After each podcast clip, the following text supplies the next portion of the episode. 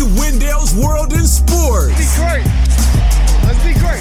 An entertaining and provocative look into the world of sports and beyond. Play our game. All right? Play hard, but stay poised. Please feel free to go over to Apple iTunes and rate and review. Your feedback is welcome. Go rock this thing, huh? Love you, man. Go get him.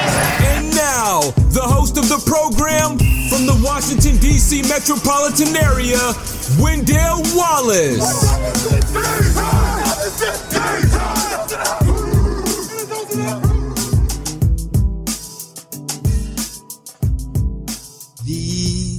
Arms are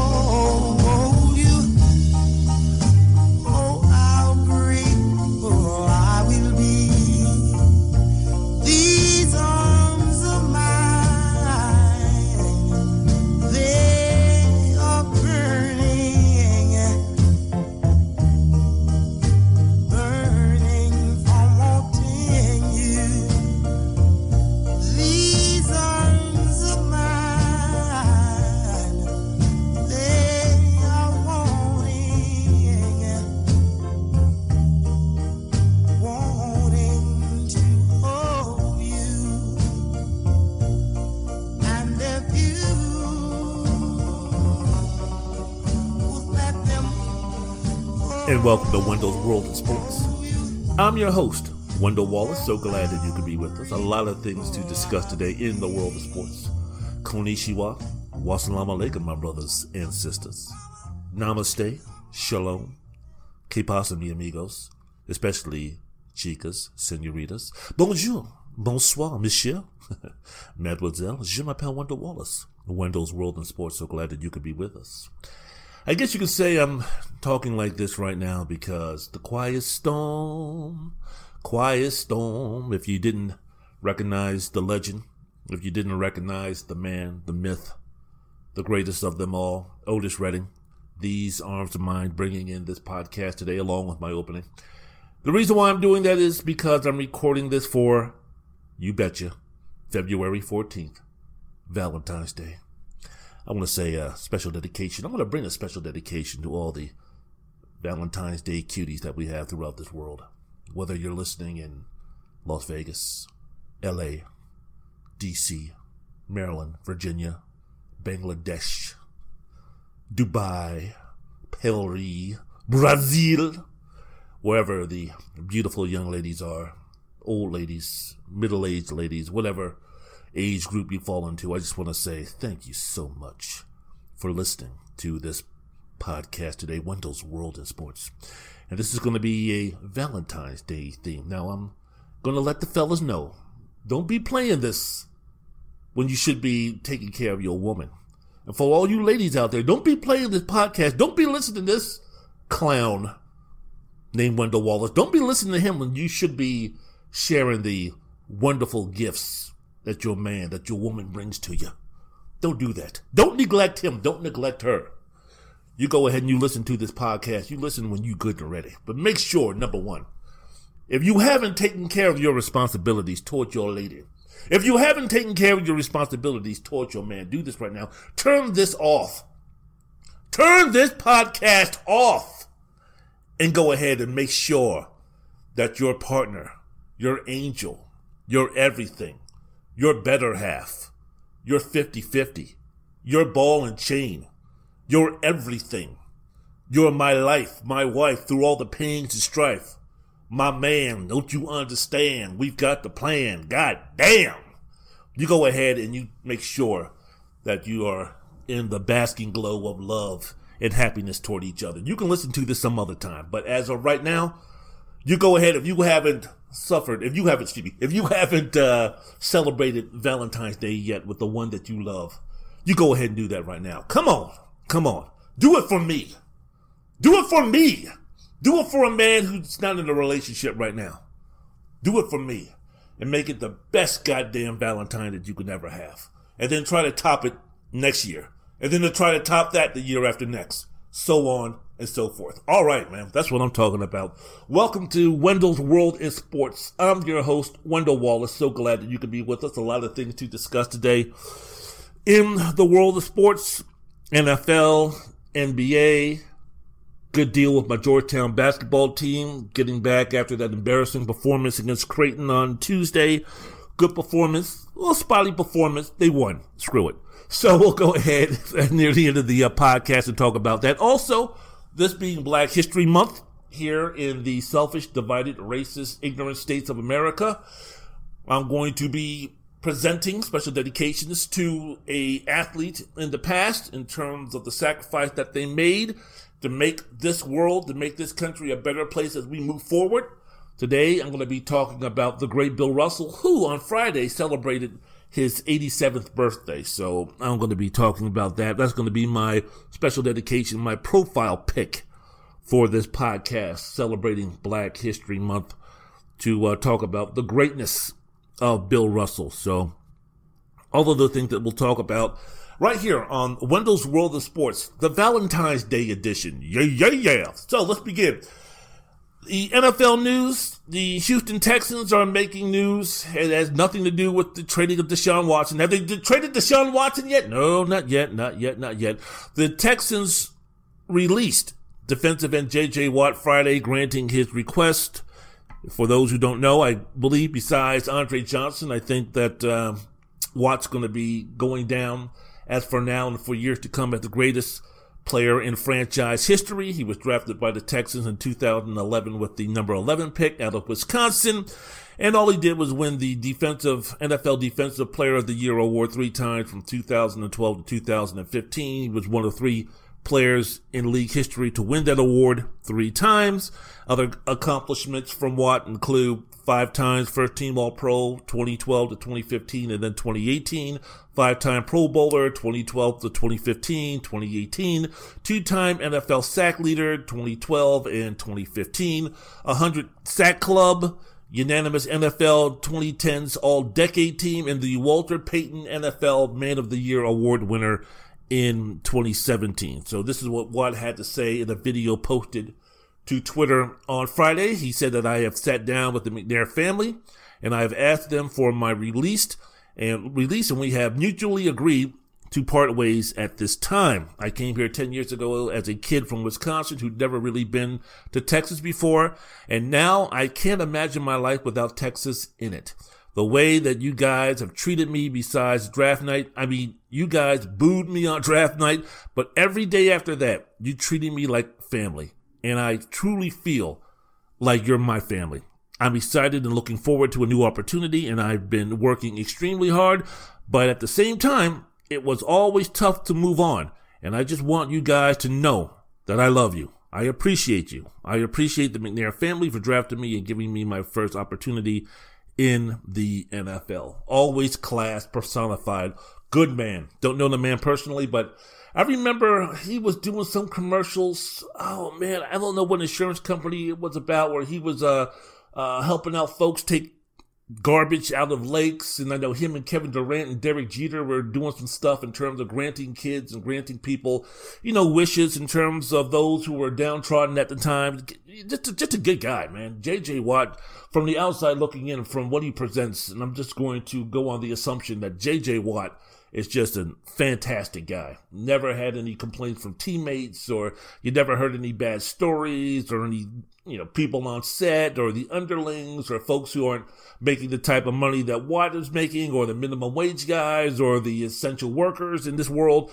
Never, in any shape, way, or form, has any dirt or any you know bad news has ever come from dealing with J.J. Watt. So God bless him. I hope that uh, he can uh, hook up with somewhere in terms of an NFL team and get his opportunity to go uh, win a championship. maybe uh, Deshaun Watson can, Watson can join you.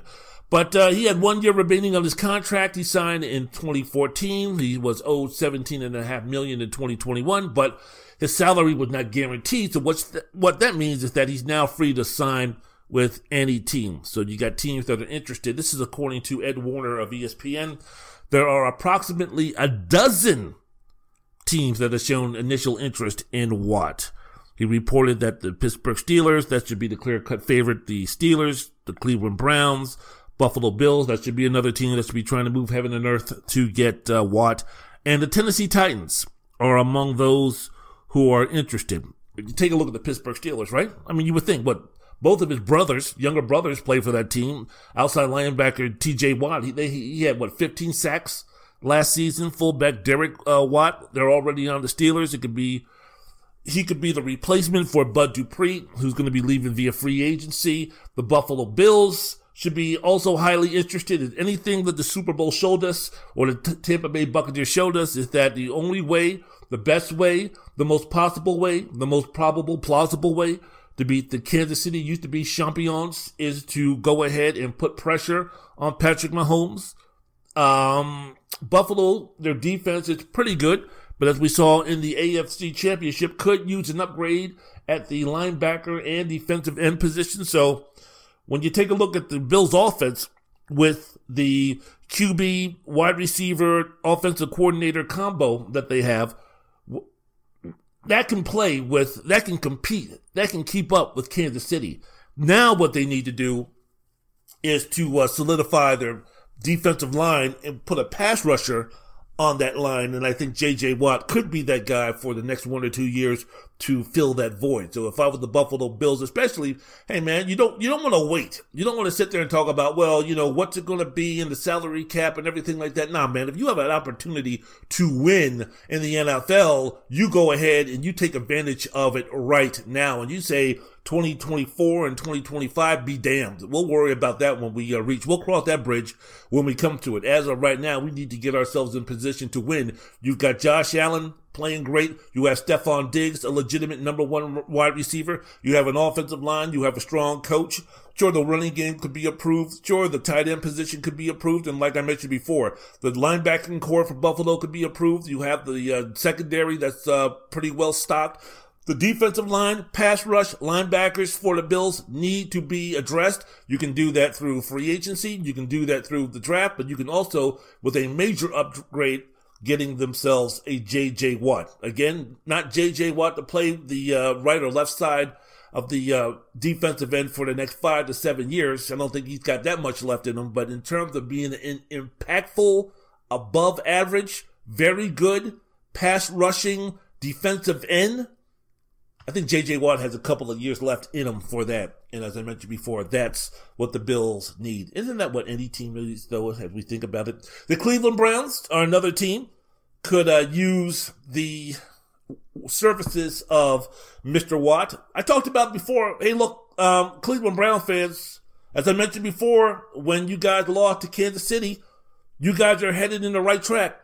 You guys are in the right direction. No more of this, oh, we're the Cleveland Browns and we're snake bit and our poor dysfunctional franchise and we're going nowhere. No, no, no. You are no longer the old Chicago Cubs of the NFL. We can't get it out of our own way and no one wants to play with a snake bite. Like, no, no, that bullshit is over.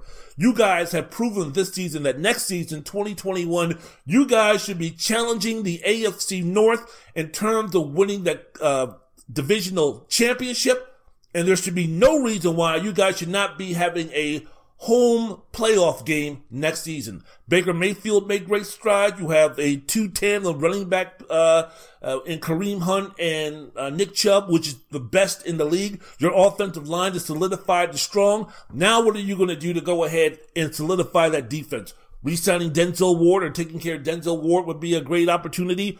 But the defensive line needs to be fixed. The defensive line needs to be taken care of. All you need to do in terms of whether you're thinking about getting yourself a JJ Watt or getting yourself into the JJ Watt sweepstakes is to go back and take a look at that game against Kansas City and take a look at third and third, what was it, third and 13, third and 14 late in the fourth quarter with you guys down by four or five points.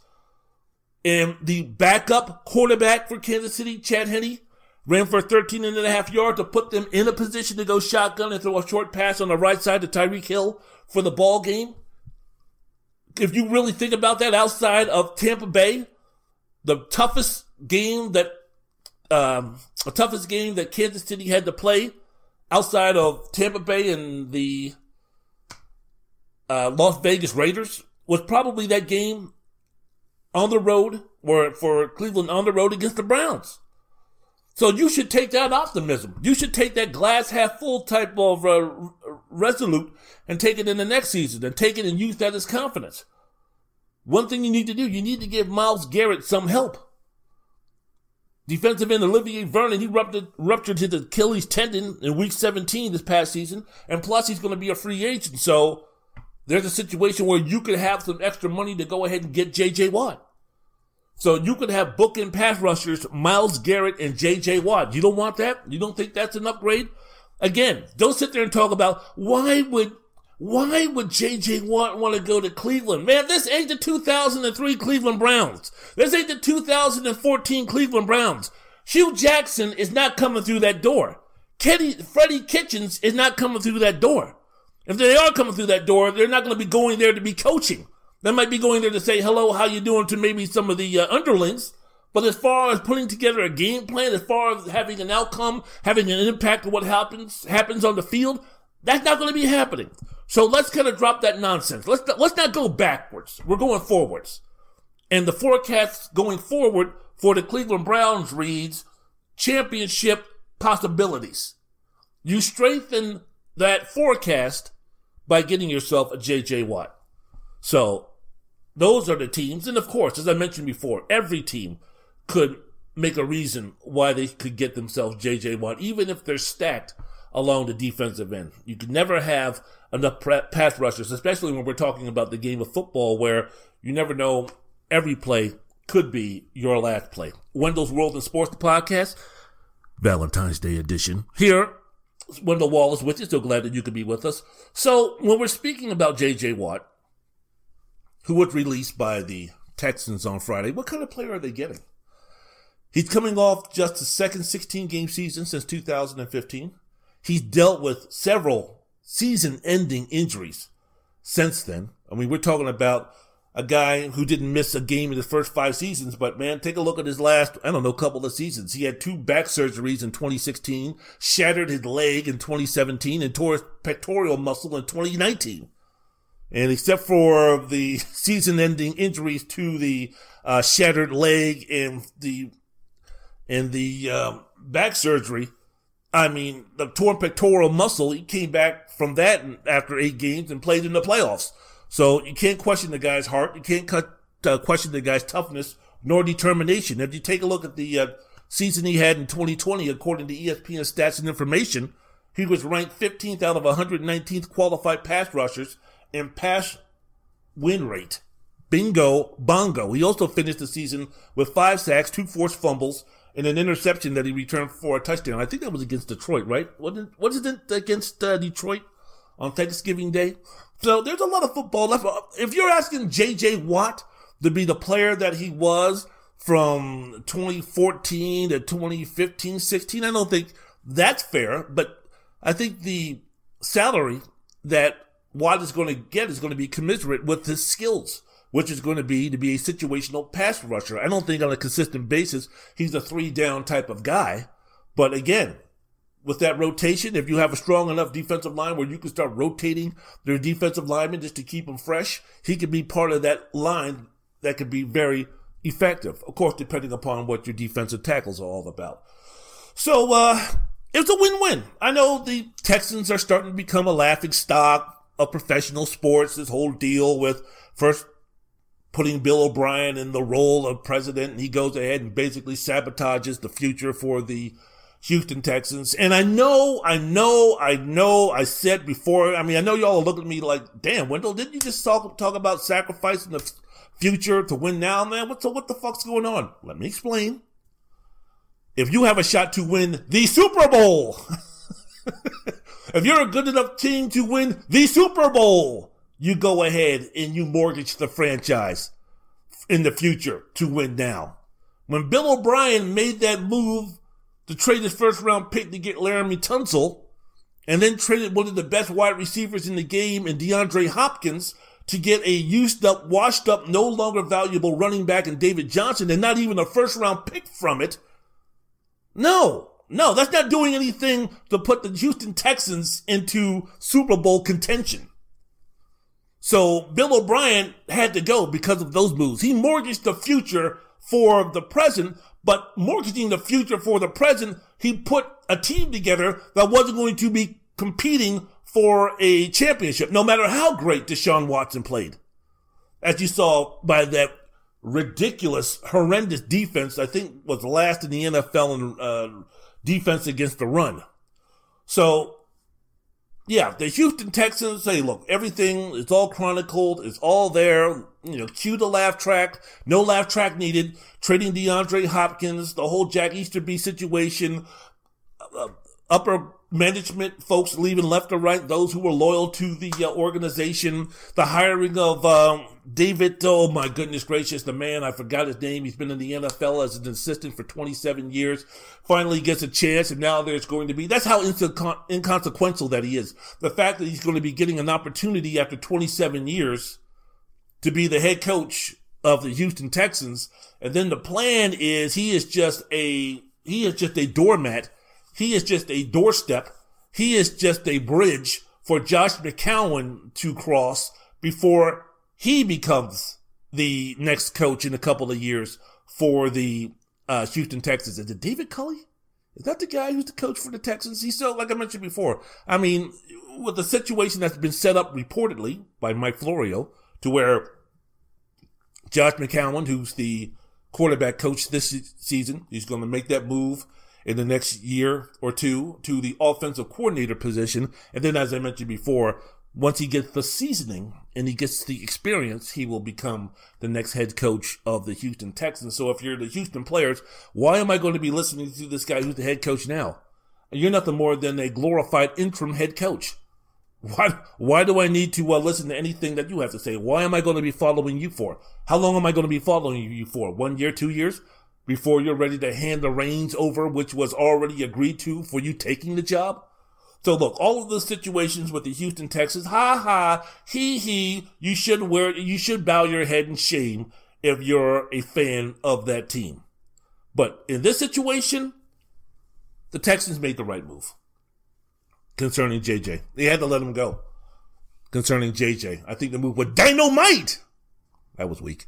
But the um the rebuild needs to happen and Watt should have the opportunity to try to win a championship in the two or three years he has left as being a player of consequence. Come on, man. You, you know that. Sucks to see him go. He was awesome in the community. What he did during the uh, Hurricanes was above and beyond. He's a good guy. He's a great guy from everything that I've seen about him. But in saying all those things, look, the Texans were 4 and 12 with both Deshaun Watson and JJ Watt. So we're, we're not tearing down a team that's even looking to even sniff a playoff contention, let alone vying for a Super Bowl. So if you're not Super Bowl contending, in my estimation, you're always looking to rebuild. I don't want to be, if I'm an NFL football fan of any team, I don't care what it is. I'm not happy in the next five years if I'm going to be going 10 and 6, 9 and 7, 9 and 7, 8 and 8, and 7 and 9. And then we'll throw in the next year and go 10 and 6. And in three of those six years or four of those six years, I make the playoffs and maybe win a game. I'm not interested in mediocrity. And especially if I have a really good franchise quarterback, I'm not interested in just winning 10 games a year. I'm looking to build. I'm looking to win a championship.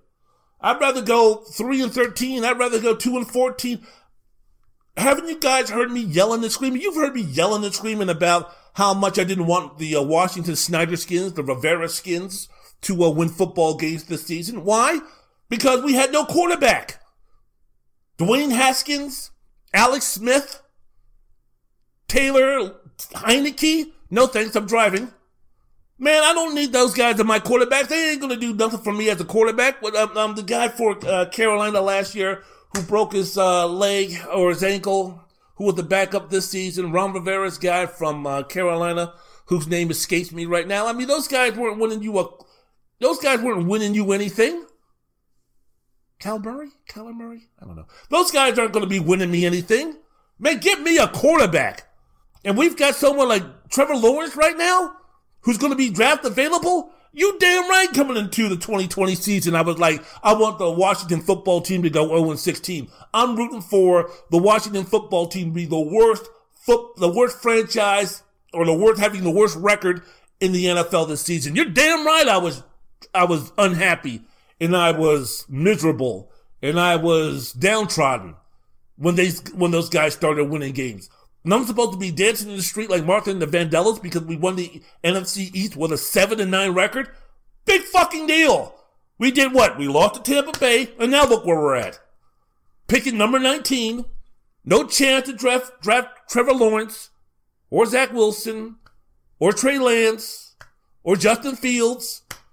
So what are we gonna do? Beg and plead Seattle to give us Russell Wilson?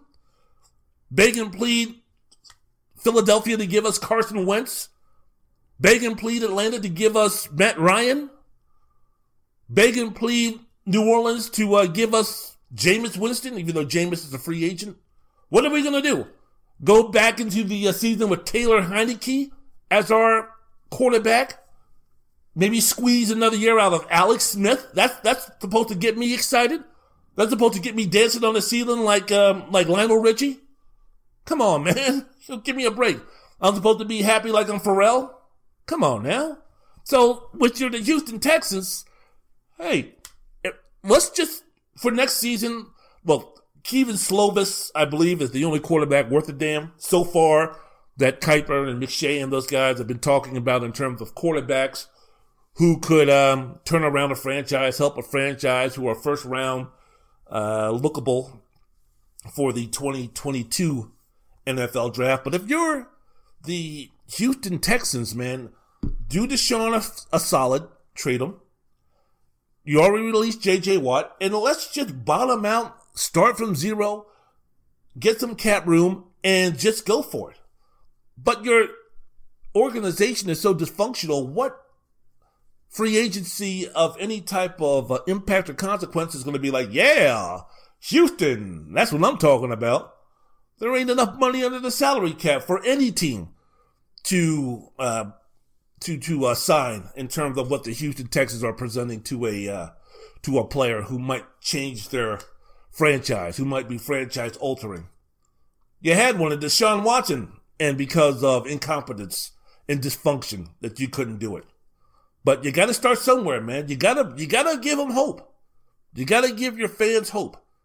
And if you kind of explain to him like, yeah, look, we're just bottoming out and we're going to start and it's going to be a couple of year process, but we're going to get it together. Uh, this is Houston. This is a football town.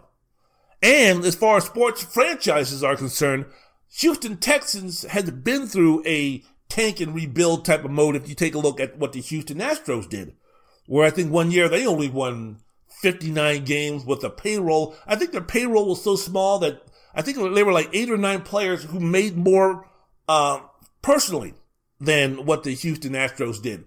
But they drafted, they drafted, they built, they built, and then they won the World Series. Cheating, you know, throw that in there. But still, they put themselves in a position to uh, win a World Series. That's what you got to sell with the um, if you're a, with the Houston Texas organization. Yeah, look, I know in the last couple of seasons we lost Watt. We lost J- Jadeveon Clowney, DeAndre Hopkins, possibly, probably, could be, maybe Deshaun Watson. But have faith. Yeah, I know Jack Easterby is a joke. I know he's a clown. Nick Caserio, that's Nick Caserio comes from the philosophy of Bill Belichick and the New England Patriots. I'd rather trade a player or I would rather release a player one year too early than one year too late. And that's what he's doing. JJ Watt is not washed up. He's not done. He's not finished. But him on the Texans again, what are you going to do? Where are you going to go? What's the point? What's the plan? Even with JJ, mutually agreed. I can understand it. For JJ, I've got two or three years left in me. I'm really going to be spending it here having the same type of year that I did last season? I don't think so. And the Texans are like, well, I mean, what are we going to do bringing you back? Are you going to help us win that many games? And instead of not having you here, we win three, and with you here, we win five. I mean, what's what's the point? What's the reason? So have to deal with that. Hey, man, for the Houston Texans fans, hang in there. I know it's bleak.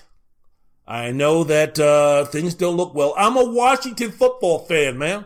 My owner is Daniel Snyder, for heaven's sakes.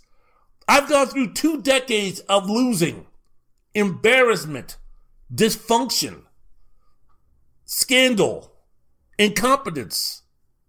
I, I, I, know what it's like to be the joke of a fan base. I know what it's like. Believe me, I know it. But uh, you just got to keep the hope. You got to keep hope alive. And for JJ, hey man, live vicariously. If you're a um, if you're a Houston Texans fan, live vicariously through him cheer for JJ if he goes to the Steelers. You know, become a quasi Steeler fan or Bills fan or Browns fan.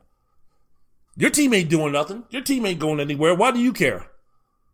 In fact, the organization should give you a reprieve, should give you a mulligan, should uh, give you a you know out of jail pass if you want to uh, suspend your fandom for a few years until your team gets better. After the hell that they put you through, shit. Long as you keep buying their merchandise, right? It doesn't matter. So yeah, give it up for J.J. Watt. Fabulous career, awesome career in Houston. He's still got a couple of more years left in him. For his sake and for the fans of Houston who are also J.J. Watt fans, everything he did for that community, community, let's hope that J.J. is going to have an opportunity to compete and possibly win that Super Bowl championship.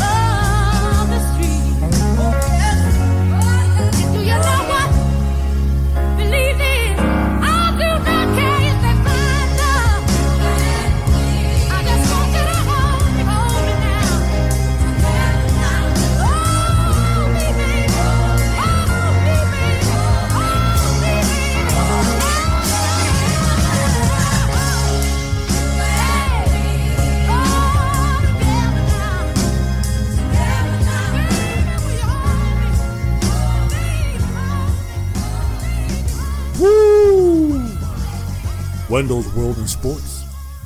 I'm your host, Wendell Wallace. So glad that you could be with us. Mm, mm, mm. Oh, yeah. The Queen of Soul, Aretha Franklin, Dark Side of the Street. Song that was originally penned by a guy named Dan Penn down there in Florence, Alabama. That song was also a classic from James Carr. Percy Sledge recorded it. Miss Franklin, Miss Aretha Franklin, took that song and made it all her own. And this, here on the Valentine's Day edition of Wendell's World in Sports with yours truly, Wendell Wallace, talking about what's going on in the world of sports, but also have to give you a little Valentine's Day special dedication with the intro, outro music, or with the bumper music. Just for all of those who are, you hear the name of the song Dark End of the Street. Tonight, or even the next day, next month, next year, next decade. If you're going to be meeting that someone special at the dark end of the street, make sure that they don't find you. But make sure you hold that woman. Make sure you hold that man and you hold them tight. You hold her tight because everything's going to be all right. Your woman, your man might be at home with the kids, but that's okay. That's okay for the little bit of time that you have together, just you and her. Just him and her, holding each other, loving each other, being free in the company of each other's love, passion, sex. You go ahead and you do what you need to do for that short amount of time. But make sure when you leave that woman and you leave that dark end of the street, you go back home and you take care of your kids. And you take care of that husband. You take care of that wife now. You hear what I'm saying? Yeah. Wendell's World of Sports. Valentine's Day edition. Wendell's World of Sports. I'm your host, Wendell Wallace. So glad that you could be with us. It's like therapeutic for me, man. You know, I got nothing to, I got nobody to say this shit to. Even though I will say this, we'll move on with sports. Whenever I hear Dark End of the Street, like I said, love James Carr's version, love Dan Penn's version, love Percy Sledge's version, but Aretha, Jane, uh, Aretha, Al Green, and Otis Redding can take anybody's song and make it their own more than anybody else. I mean, damn, when Aretha gets a hold of your song, it's over. It's over. Carole King, Simon and Garfunkel, all of these other, um, Dionne Warwick, whenever Aretha was like, I like that song, them artists must have been going, no! Come on, Ree! Damn, I was, I mean, I was kind of having a good time with the song. I mean, the song was kind of like one of my, like, things I could see, I could sing near the end of my concert. It was a this, that, and the other. Damn, now you're gonna take it and it's gonna be yours. You're gonna damn steal my, you're gonna steal my recording. You're gonna steal this shit. But then again, if you wrote the song, you'd be like, hell yeah. Shit, when Aretha took Otis Redding's of respect, Otis was like, you know, I'm kind of upset that the girl stole my song, but guess what? All that money she's making from that song, guess who's gonna be getting part of those royalties because I'm the one who wrote it. Yeah, yeah, yeah, yeah. So shit, Aretha, if I'm a song artist who wrote the song, and I made a little money off of me singing it, and then Aretha comes along and says, I like that, I want to take it and record it myself, I'm like, hell yeah! Hell yeah! Any song that you want, Ree, take it, take it, take it! Because it means the kids are going to be going to college, the dog's going to have a doghouse, I'm going to buy myself another car, I'm going to buy myself another, another yacht, and I'm going to get another condo in another part of the world to go along with the five I have already. Fuck yeah, you take that song and you Aretha Franklin the hell out of it. So yeah, dark end of the street. I will say this. When I hear this song, it reminds me, not for the lyrics, but for the music, the voice. It reminds me of a person I used to work with named Shawnisa. She's uh, living right now, her and her husband, kid, beautiful family. She's uh, down there in uh, Texas doing her thing. She's not singing though. This woman, which is a damn shame, I hounded, annoyed her for the longest saying you've got to you've got to put something on. I mean, you've got I don't know YouTube something, Facebook something, social media something of you singing because your voice is absolutely gorgeous. Your voice is strong. Your voice is soulful. Your voice is knocking it out the park. I'm telling you. And she's a very attractive woman, and she's sweet, and she's wonderful, and she's talented, and she's articulate, and she's all of those things. I mean, this woman right now should be like selling like like like good. I don't do. Do you even sell records anymore? I don't know, but she should be she should be a, a strong, solid professional musician, singer, doing some good work.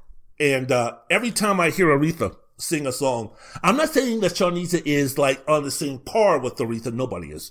But it's like she's in the same stratosphere. And being in the same stratosphere, stratosphere means you're really damn good. And when she sings, when I hear Aretha sing this part right here in this song, man, it's like Shawnisa. Come on, you can do this. In fact, um, real quick, real quick, come on. I'll get, I'll get the sports just in a second. Real quick, this part right here.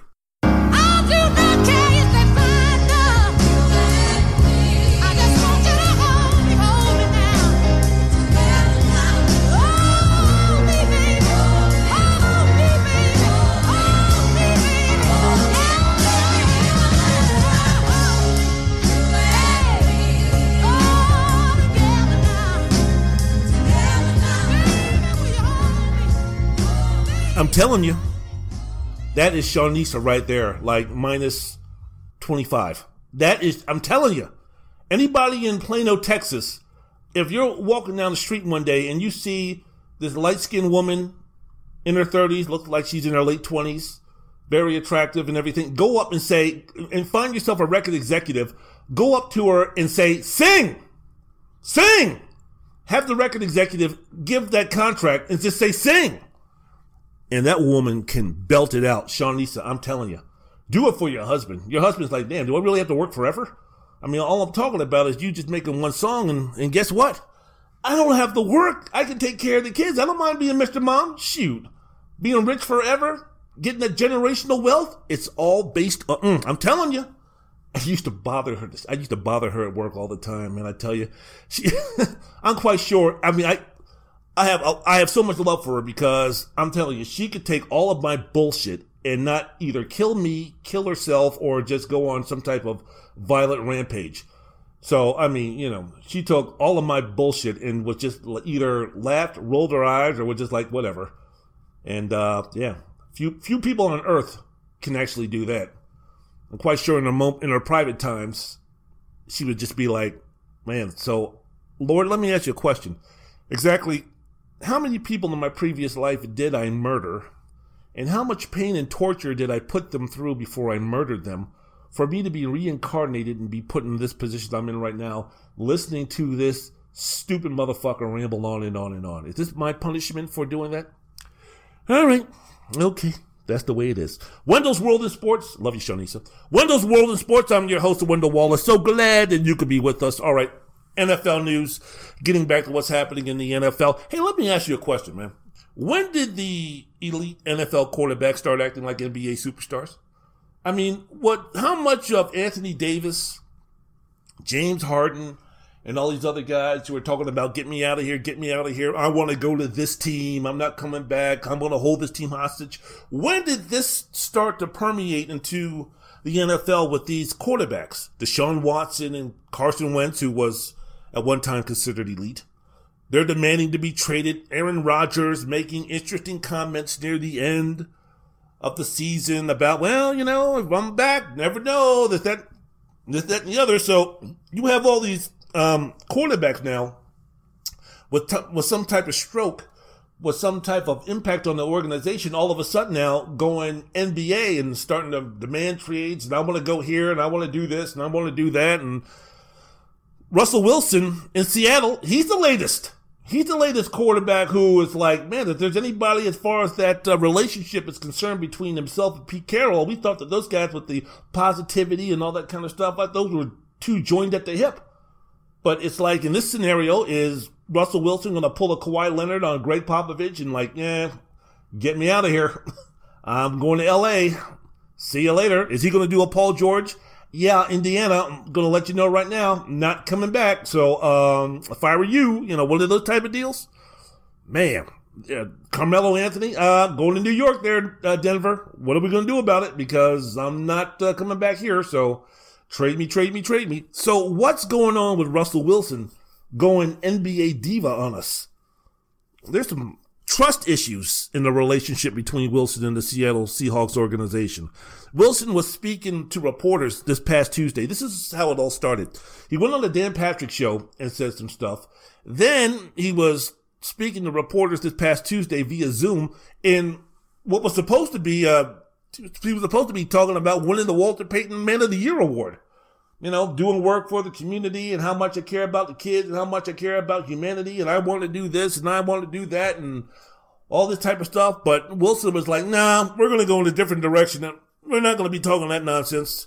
So he came out and wasn't forced, wasn't coerced. He just came out and said, quote, the reality is that I think it's frustrating being there and watching the game and sitting there. This is when he was talking about watching the uh, Super Bowl uh, between Kansas City and Tampa. He was in Ciara, we're sitting next to uh, the commissioner in the suite watching the Super Bowl. So he said the reality is that I think it's frustrating being there and watching the game and sitting there. Part of it, like any player, you never want to get hit. That's the reality of playing this position. Ask any quarterback who wants to play this game. At the same time, it's part of the job.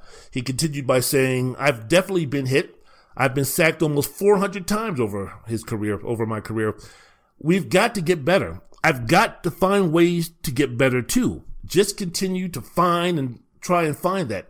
As we continue to go along and go along the process, I think about my career and what I want to be able to do. It always starts up front, offensively and defensively. It always does. I'm grateful for the time I've been able to put in every day to the process. What's up with that, man? what's what's going on with that? Again, what Wilson this message that Wilson was sending, this was intentional. This was calculated. This was planned. This was, say, very Aaron Roger esque in terms of it. No, this wasn't like the emotion getting over him, or this wasn't a reporter tricking him to go down this road. No, this was something where, yeah, I'm going to get my message sent, and I'm going to send it not by, you know, having a private conversation with the management of the Seahawks. I'm going to do this in the public. I'm going to air our dirty laundry in the public.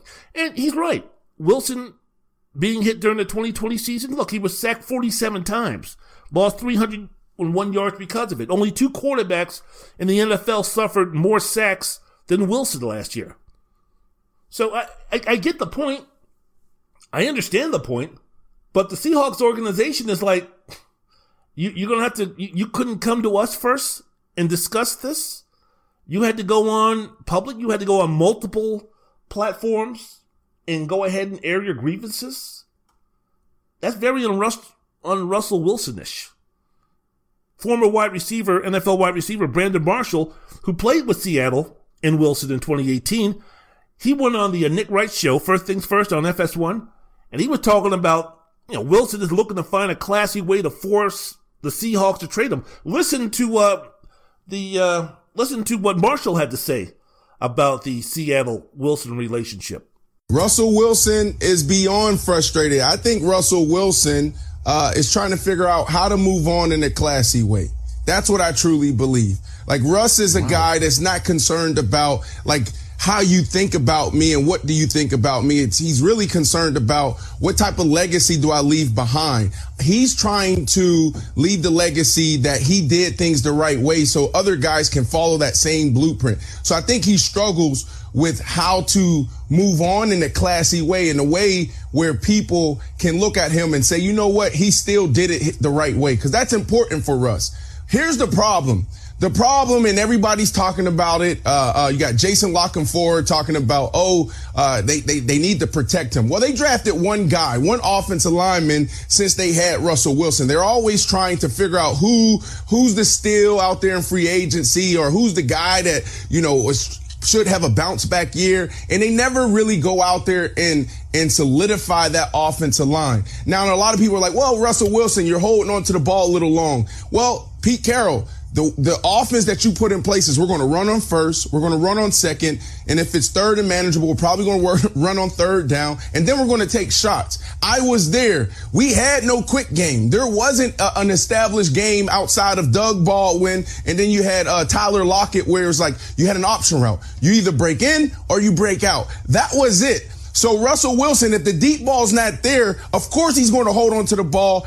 Definitely when you have that type of offensive line in front of you. So that is the problem. That that's one of the problems. The other problem, as we know, is like, are we going to let Russ cook? Russ is the guy, Nick, as you know. Oh, he's going to scramble around. He's going to make plays happen. But at the end of the day, you need to decide if you believe in Russ to drop back and throw it 30, 40 times. And I don't think they believe in Russ. Well, actually, I know they don't believe in Russ because I was there every day before practice, I would sit there with the, the, quarterbacks, with Coach Schotty and Russell Wilson, and we would talk shop. And we will also do quarterback drills. I would actually be in the quarterback drills, like dropping back, three step drop, five step drop, seven step drop. So I heard a lot of stuff. Well, this week, Pete wants us to run a little bit more. Oh, well, what about this? Can't we get into this a little sooner? Or what about our no huddle offense? It's like, no, this is what Pete wants. So there's a huge philosophical difference there in Seattle. So interesting, don't you think? He said, I don't think they believe in Russ. Well, actually, I know they don't believe in Russ because I was there. Every day before practice, I would sit there with the quarterbacks, with Coach Schotty, Russell Wilson, and we would talk shop. There's a huge phil- a philosophical difference there in Seattle. Huh.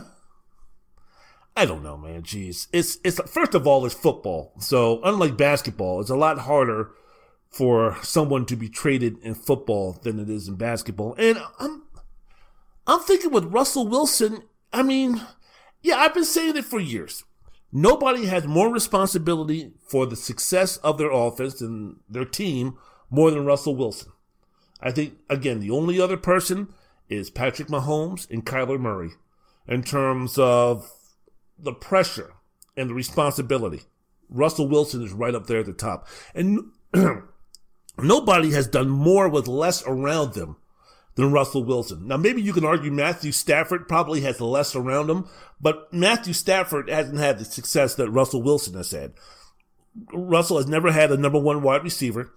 He hadn't had a reliable running back since Marshawn Lynch. He's never had a dependable offensive line. His offensive line has been terrible for years. So I, you know, he hadn't had that tight end uh, that he can rely on. So yeah, I, I can understand possibly the the frustration that Russell Wilson might feel, especially when, you know, the first couple of games, you know, the first, what, five, six, seven games of this season? How many times did I uh, go on this podcast, or how many times did I re- record a podcast speaking about the NFL the week before and talking about, man, Russell Wilson, MVP, Russell Wilson, MVP, Russell Wilson, MVP, talking about his stats, talking about his touchdowns, talking about his yardage, talking about the responsibility, him and DK Metcalf, you know, just, just doing work and doing all these type of things. And it's like the minute Wilson had a couple of bad games, he had a bad game in Buffalo, and then I think he had a bad game against the Rams, it was like, oh, that's enough. That's enough. Slow down. Let's go back to uh, the Pete Carroll type of offense, which is mainly conservative. So I can understand, you know, Russell Wilson being upset and frustrated. In a couple of those games, Russell Wilson didn't play well. But if I'm Russell Wilson, I'm thinking to myself, okay, yeah, you're right. You're absolutely right. There were times down the stretch especially the defense started picking us up. It was like the first seven games of the season. It was all offense. The defense was beyond atrocious. Then we almost kind of flipped the script. Not saying that the offense was atrocious, but the offense became inconsistent and ineffective for periods of times. And it was the defense that then took over. But with Wilson, I'm like, okay, I get that. But damn, why is it that all of a sudden I have a bad game or two or something like that and you want to, uh, you want to, you know, slow me down or, you know, kind of take me off of the hydro for a little bit there. But if you take a look at all the other great quarterbacks in the league, they don't do that to Aaron Rodgers. They don't do that to Patrick Mahomes. They don't do that to Deshaun Watson.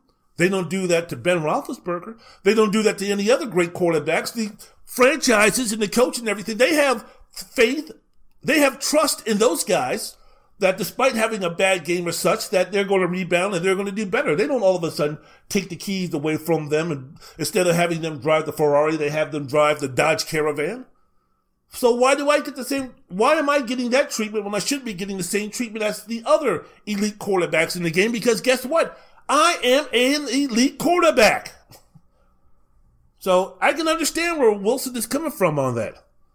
He wants to be able to play his type of game. And he wants to do that by, look, I should have a say in personal manner, um, uh, uh, decisions. I should be able to say, hey, you know what?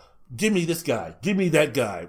You need to go ahead and draft this person, or you need to go ahead and focus on the draft on these positions, offensive line, tight end, something. Give me something. When you guys are going to be talking about a change in offensive philosophy and where we're going and who's going to be the new offensive coordinator, I should have a role in that.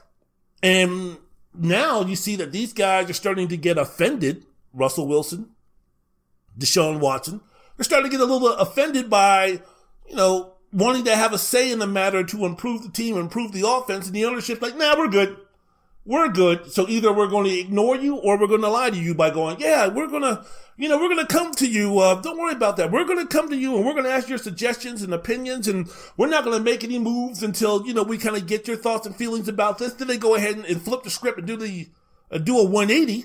I can see where Russell Wilson, who's supposed to be the face of the franchise, who, by the way, is going to get the majority of the blame if things don't go well. I can see where he's kind of like, man, what the fuck? it's like, I mean, you know, fuck you guys. It's starting to get a little bit ridiculous.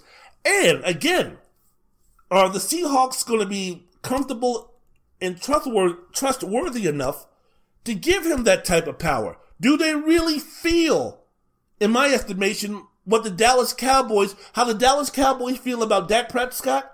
Do the Seattle Seahawks feel the same way about Russell Wilson? And if they do, guess what, Russ?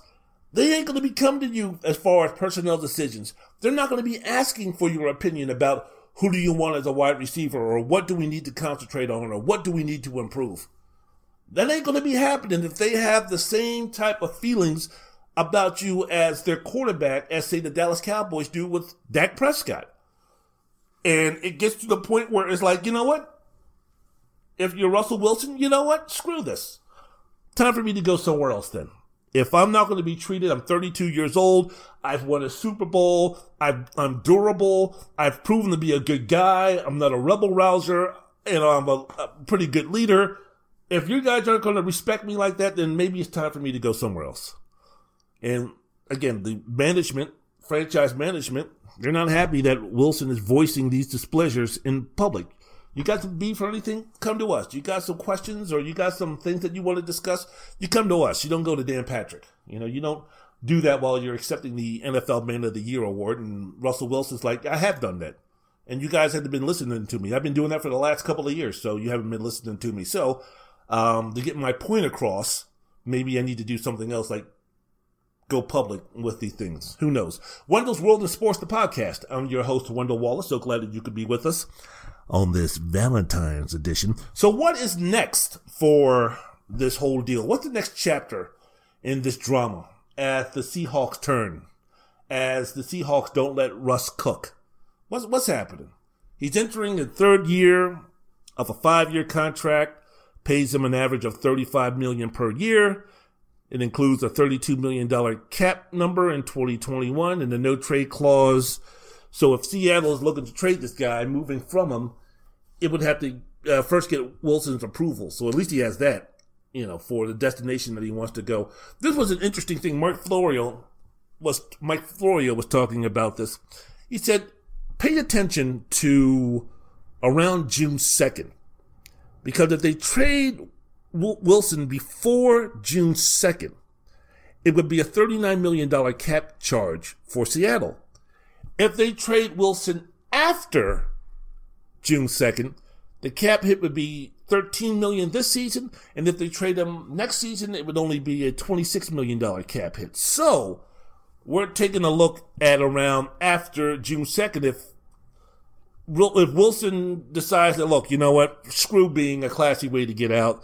I'm pissed. I'm angry. Um, I want out of here. I'm done you know, what are we going to do? And if the Seattle organization is like, you know what, if you're going to be like this, everything that we've done for you, everything that we've uh, built around you, if you're going to act like this, then you know what, maybe it's time for us to uh, part ways.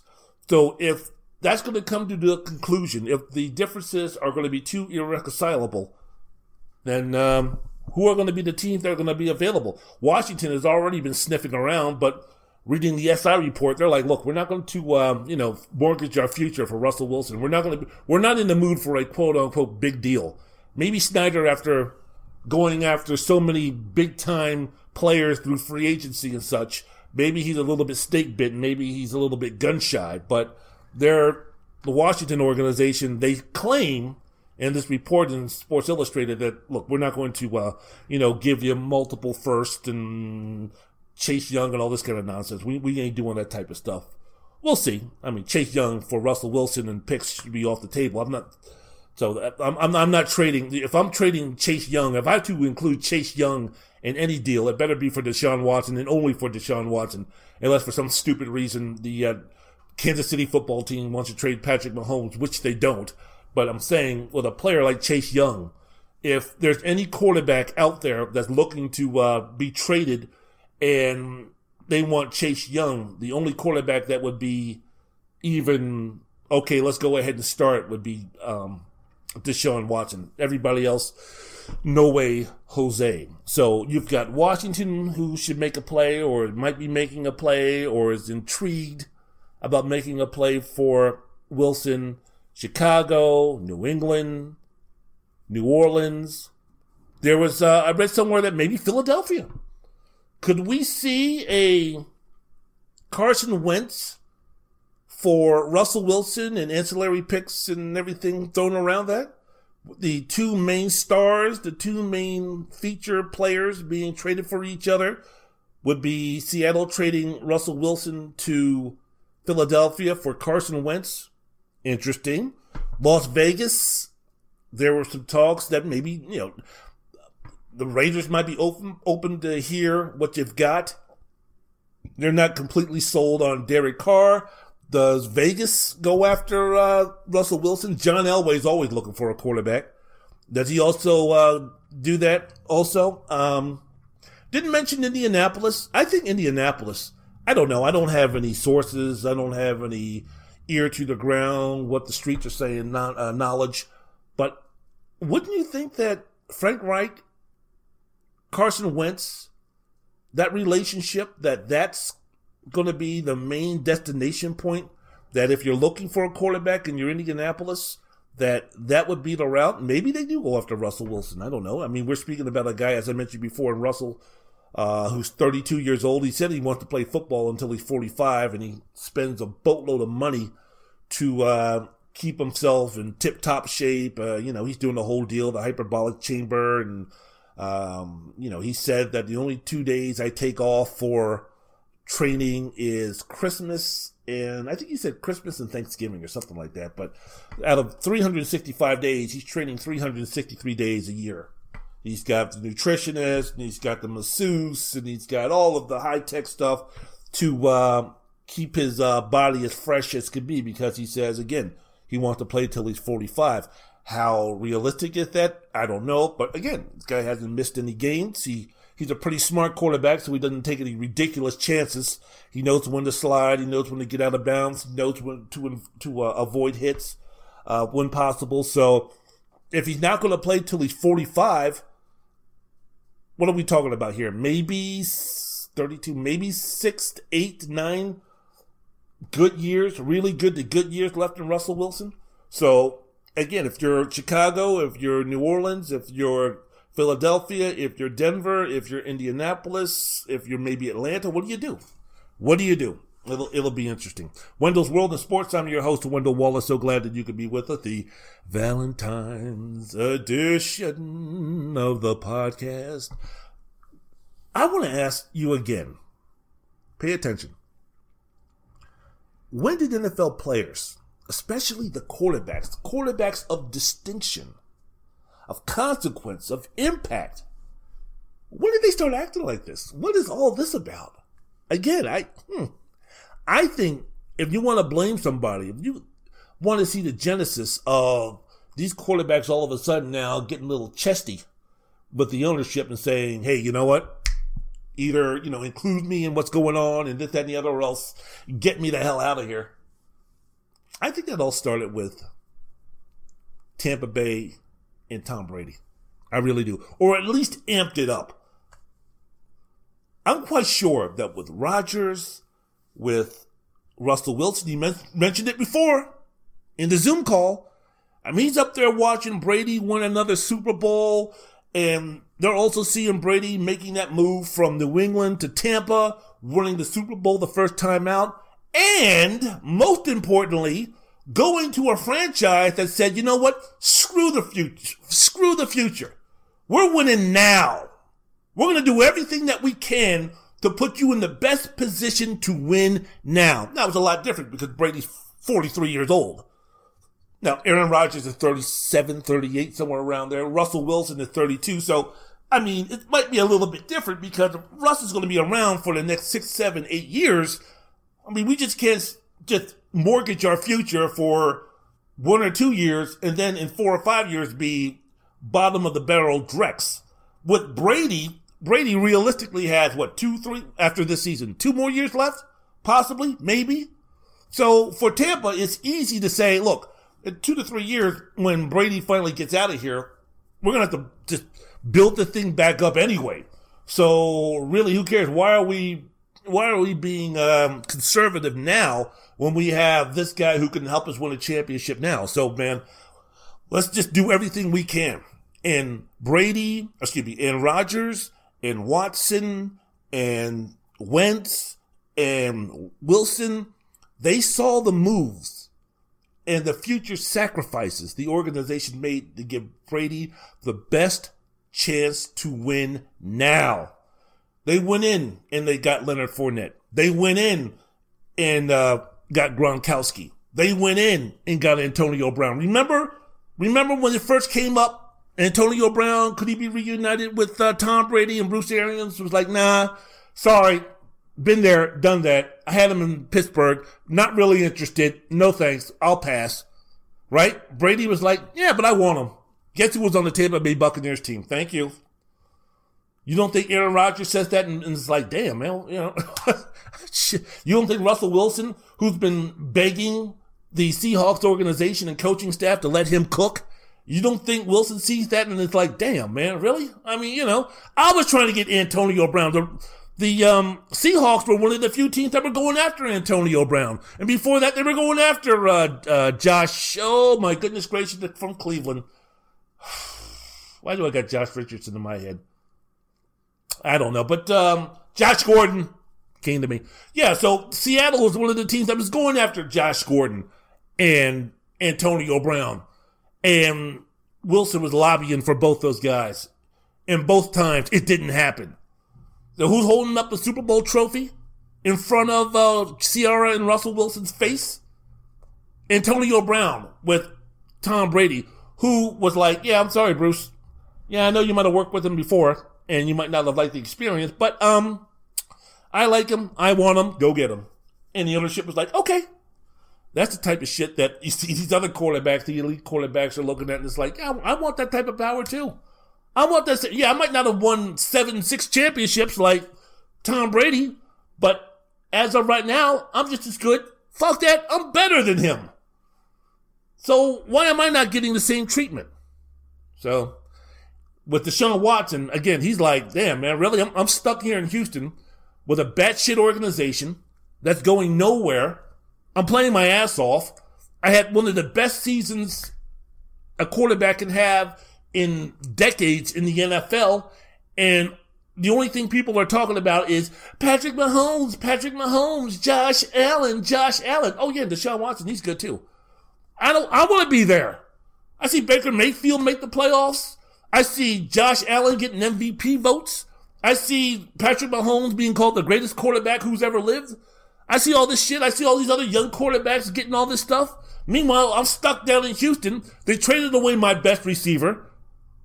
I have no offensive line. My defense stinks out loud. I have a team chaplain with no experience in the NFL being the vice president of, bat- of football operations. I have a joke as a coach who's not even really a coach, he's just a um, He's just a placeholder for some coach who has no experience, Josh McCown. This backup quarterback, how the fuck is he going to help me? Who's the best backup quarterback, third string quarterback who's ever been a coach in the NFL worth a damn? What, we got to go down to Jason Garrett of the Cowboys? How did that work out? How many championships did he win? How many Super Bowls did he go to? How many Pro Bowlers did he uh, toodle, uh, have tutelage to on his quarterback roster? Get me the fuck out of here. So all of that's swirling around. And for the, I mentioned before, for the older cats, they see what Tom Brady did, what Tom Brady got, the power that Tom Brady has, and they're like, man, fuck that. I want that same shit. If I can't get it here, I'll go somewhere else and get it. And I guess for some of those guys, it's almost like even if I have to take a step back, and I'm thinking that with Russell Wilson, Seattle's pretty good. So is Russell willing to take a step back to get the power that he needs to rebuild a team in his image? It'll be interesting. One thing I do know is that, you know, whatever's gotten into you guys in terms of, you know, flexing your muscles, flexing your power in the NFL, all I'm asking you guys to do is to keep it up. Don't stop. Don't stop believing. Hold on to the power. Okay, sorry. But um sorry, Steve Perry. But uh yeah, man, go ahead and keep using it. You know. Let these let these owners know. Fuck that shit, man. You know, because more than any sport, I think shit. I'm not I no, no, no. I'm not gonna use I'm not gonna use I'm not gonna use slave plantation. That's fucking ignorant. Slave master, I'm not using that stupid shit. That is offensive, ridiculous, idiotic. So I'm not going to say that. Let's just say, as far as owner employee, boss employee, check writer, check receiver is concerned in professional sports, no one has more power more than the NFL owner over his players. In the NBA, the players run the league because of the fact that you have a guy like LeBron or you have a, a superstar that could change the fortune of your franchise overnight. And these owners know it. So they are a little bit more, uh, they, they will acquiesce and kowtow to the player a lot more. Baseball, same thing. Hockey, who cares? But for football, because you have so many players and such, the owners have a little bit more sway. Plus, the um, plus the players don't have guaranteed contracts in the NFL for the most part, except for their signing bonus. So the owners have a little bit more power. So it's like, hey, you know what? You have three years on your contract. Fuck you. Get under the center, snap the ball, hand the ball off, throw whatever. Just get the fuck out of my face in my office. It's starting to change a little bit in the NFL. Now these quarterbacks are starting to say, no, no, no, no, no, no, no. Fuck you. Because if you tell me to fuck myself and I walk out of this office, guess what? You'll never see me put on pads for your team again. If you think I'm bullshitting, try me. We'll see what happens. It'll be a good uh, experiment here between the Texans and Deshaun Watson. But these guys are starting to flex their power. These guys are starting to flex their muscle. And I love it, man. Continue, guys. Continue to, to take control of your career. And most importantly, screw the fans, screw everybody else you do what's best for you.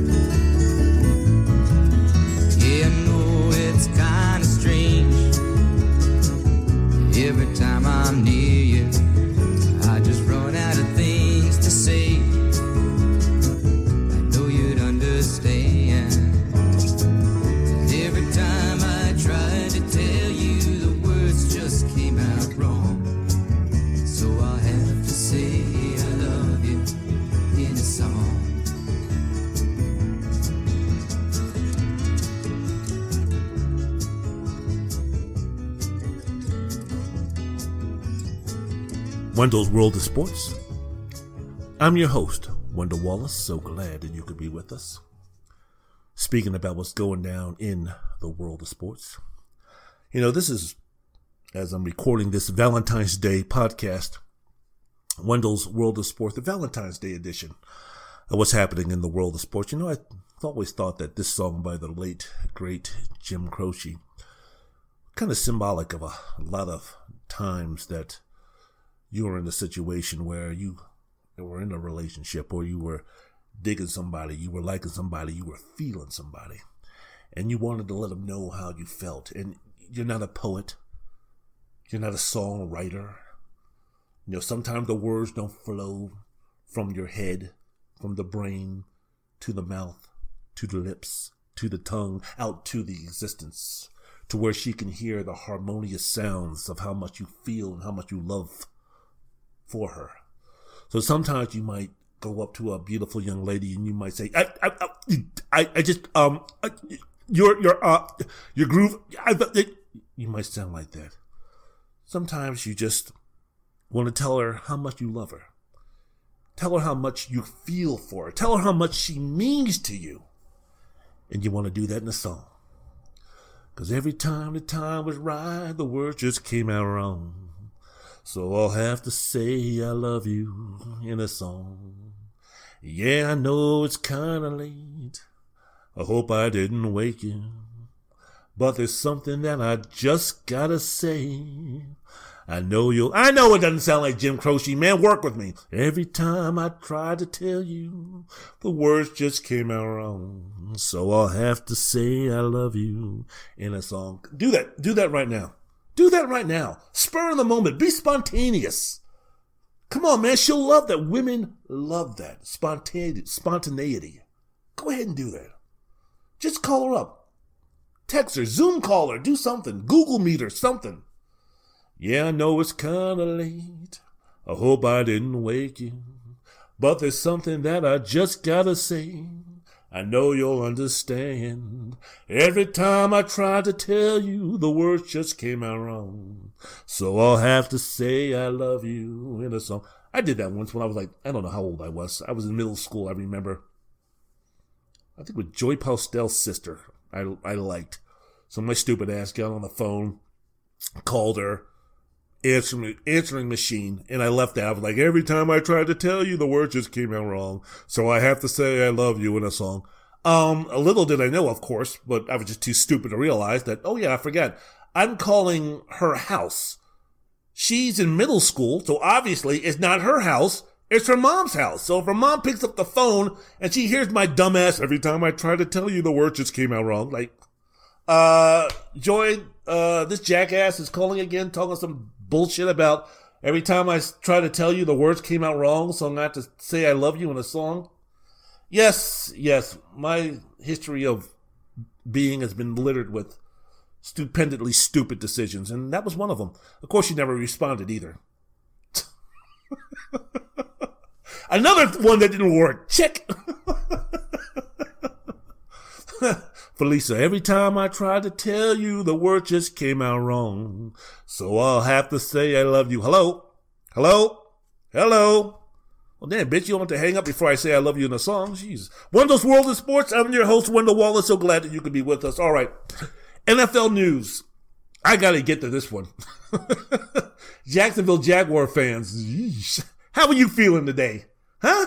How are things going on in your world? Uh, Urban Meyer showing us he's either tone deaf, extremely arrogant, privileged, out of touch, willfully ignorant in this area.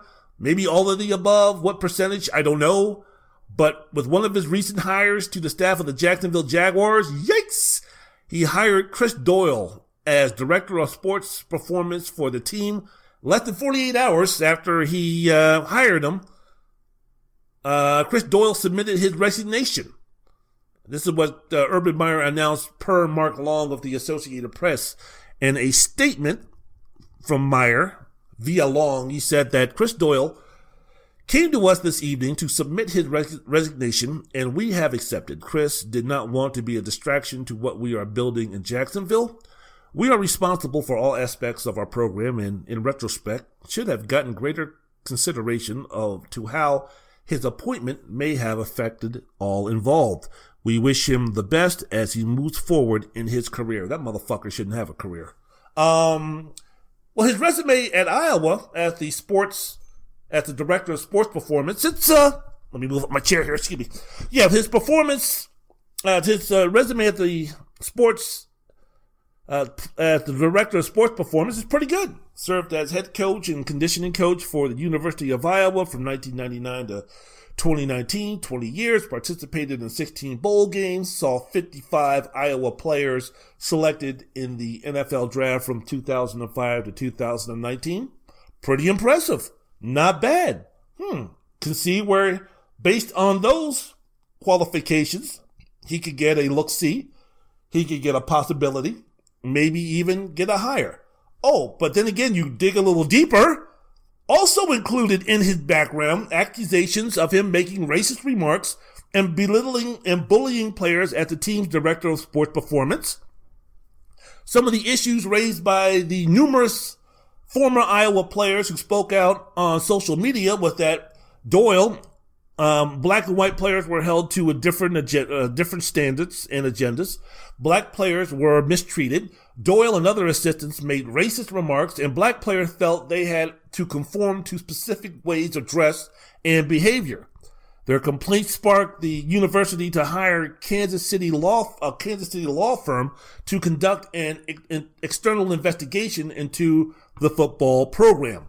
So after Doyle was accused of racially of a racial bias by multiple black players, he got a 1.1 million dollar separation package and only took eight months to find a new job with Jacksonville before less than 36 hours later he resigned or Urban Meyer came to him and said, you're fired or something happened. So when it comes to uh, Chris Doyle, the issues weren't strictly related to race during his time with Iowa. He was a, uh, he's a very, uh, he has a multitude of ignor- ignorances that he has to deal with. A very uh, former Iowa offensive lineman Jack uh, Kallenberger. He said last June on Twitter that he retired from football in January of 2019 after he became despondent because of what he described as bullying related to a learning disability. Doyle was among the coaches who he named who harassed him. Jesus.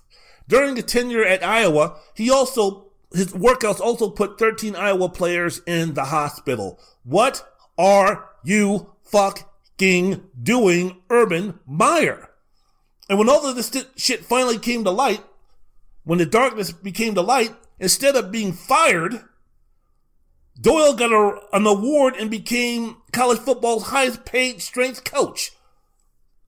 Not the racist and everything, but the fact that he was putting people in the hospital. I mean, right there, wasn't that sort of kind of a, I mean, Kirk Ferentz, wasn't that sort of a, hmm, what the hell's going on here? Now, what Doyle said in the statement posted on Twitter the day after he was let go by Iowa, of course, he did the old, at no time have I ever crossed the line of unethical behavior or bias based on, based upon race. I do not make racist comments and I don't tolerate people who do. Yeah, sure. So, I, look, I don't know the man. I wasn't there, but I'm going to take the word of multiple Iowa players instead of one guy. So that's going to be my take. I wasn't there. I didn't hear him. I don't know Chris Doyle. Never met Chris Doyle. Have no idea until this story came up who Chris Doyle was, what he looked like or anything. All right. So that's, take that for what it's worth. But in deciding my thoughts and feelings about Chris Doyle concerning this matter and this issue, I'm going to rely and have more faith in what the multitude of players for Iowa said about this man. If it was just one player, disgruntled, whatever, maybe, you know, I need a little bit more information, need a little bit more facts, this, that, and the other. When you have a multitude of players coming out and say that, then, like I said, in terms of the variety of his ignorance, when not only is there racism involved, but there's also evidence of him bullying players, and then you um, mix that all in with 13 players because of his workout having to go to the hospital yeah, yeah, yeah, yeah. Never met the man, but I can kind of make my conclusions. Just like I never met Hitler, but you know what? I can make my conclusions that that guy was a walking evil scumbag. Not comparing Chris Doyle to Hitler. What I'm saying is that you don't have to know somebody to be confident in forming your opinion about him, good or bad. So, what Meyer said about the decision to hire Doyle on Friday, he was still up there defending him. He said, I vet everyone on our staff. And like I said, the relationship goes back close to 20 years and a lot of hard questions asked, a lot of vetting involved with all of our staff. We did a very good job vetting that one. Now, I will say this because look, the Fritz Pollard Alliance came out and said, this is bullshit. This is nonsense. They, they didn't use the word bullshit, but basically they were saying, you know, this is ridiculous. And the fact that you said that, you know, the relationship goes back close to 20 years uh, that had a lot to do with the uh, with Doyle being hired, and that's the good old boys network. Well, that is true. That is true. That is true. That is true. But I will say it also, it works both ways because black folks do the same thing. Black folks hire who they know and who they trust and who they feel comfortable with and who they have a relationship with.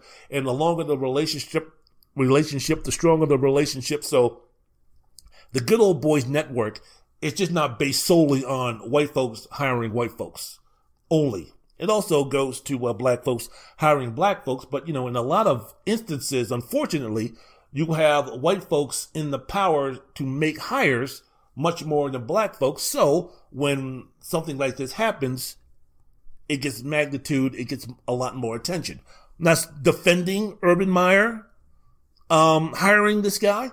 If he knew him for 20 years, then he should have known that this shit was, uh, for real and because of that, despite his friendship, relationship, acquaintance, whatever you want to call it, that should have been a disqualifier for him to uh, hire him. So the fact that he knew him for 20 years should have made the question of whether he should have hired him or not even more uh, easy to make, which would have been no. So again, it goes back to hubris, arrogance, ignorance. I don't know, maybe the location. I mean, Jacksonville, Florida, we're talking about here. The farther north you move up Florida, the deeper south you get. So we're speaking about Jacksonville, Florida here, who is not the most progressive city in the world. I'm going to guess. I'm going to go out on a limb. So, you know, the fact that, hey, Doyle, racist things, you know, the folks in Jacksonville, mainly the white folks, the majority of them probably wouldn't give a shit. Or the ones that do give a shit are like, hey, you know what? As long as he makes his win and he doesn't call anybody a nigger, we're fine. So there you go. So maybe he thought all of those things going in could have been just glossed over. Like no one was going to be like, huh, Chris Doyle, huh? Interesting. Hmm. So, as I mentioned before, Meyer was talking about I vet everyone on our staff, and like I said, the relationship goes back close to 20 years.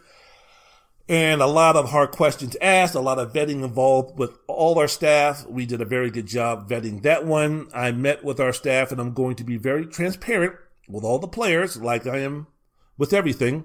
I'll listen closely and learn. And also, there's going to have to be some trust in their head coach, what we're going to give them the very best and time will tell the allegations that took place allegations the allegations that took place i will say to the players i vetted him i know the person for close to 20 years and i can assure them that there will be nothing of any sort in the jaguar facility well okay number one maybe you can say that and maybe doyle is smart enough to know that yeah i'm going to be in the pros now and i'm going to be dealing with men and i'm not going to be dealing with kids and if I try that bullshit with men, I will get my jaw broke. I will get, uh, you know, verbally smacked back down. So that bullshit, that nonsense, you know, I can do that with kids. A bully knows his boundaries. A bully isn't going to bully somebody who can defend himself. A bully is not going to bully somebody who can retaliate. A bully is not going to bully somebody who can do something about the person bullying him. The bully is going to pick on someone who's weaker. That's a bully. So Chris Doyle knows 51 year old man, 52, however, however old that man is, that man knows that he can't go up to grown men and treat him like he did a 17, 18 year old redshirt freshman or a third string walk on uh, freshman. He knows he can't get away with that shit. Urban Meyer knew he couldn't get away with that shit. So there was a situation. Maybe he was like, look, you know, you're in the pros. You're going to be dealing with men. You know that the shit that you got away with, you know the verbiage that you use, you know some of the remarks that you made ain't gonna fly with these grown men, right? Right? Thank you. Okay. I mean, you've made it to a level to where I think you're intelligent, smart enough, have enough common sense to know that, yeah, the way I talk to kids is not the way I'm going to be talking to men. So maybe that was the situation where he says, I trust them and he can be assured that something like this won't happen in the Jaguar facility. Yeah, because if it did, Chris Doyle would be physically in trouble with some of these guys.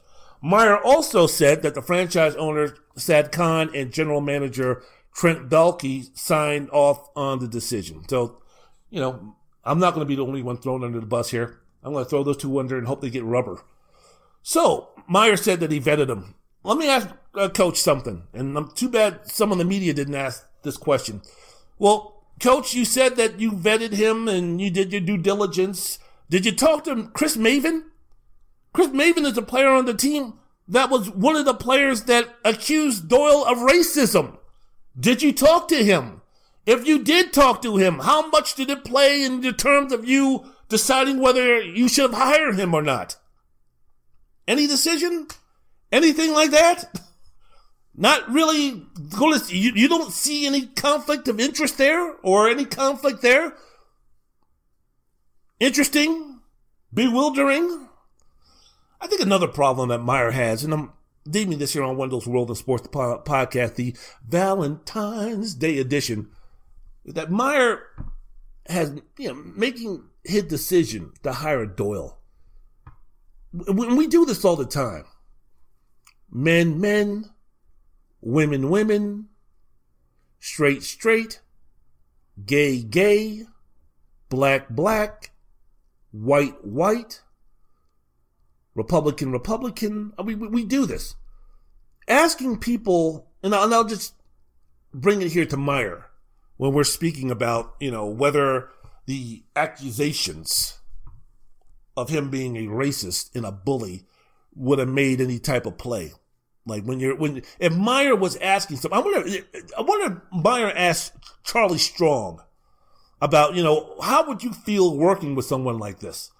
Charlie Strong, former coach of Texas, was the defensive coordinator for uh, Meyer when he was um, at uh, Florida before he took the job at Louisville and developed Teddy Bridgewater, which got him the job at uh, Texas, in which he got fired after three years, and then he went to uh, South Florida, I think it was, and he was uh, working with Nick Saban, being one of his assistants.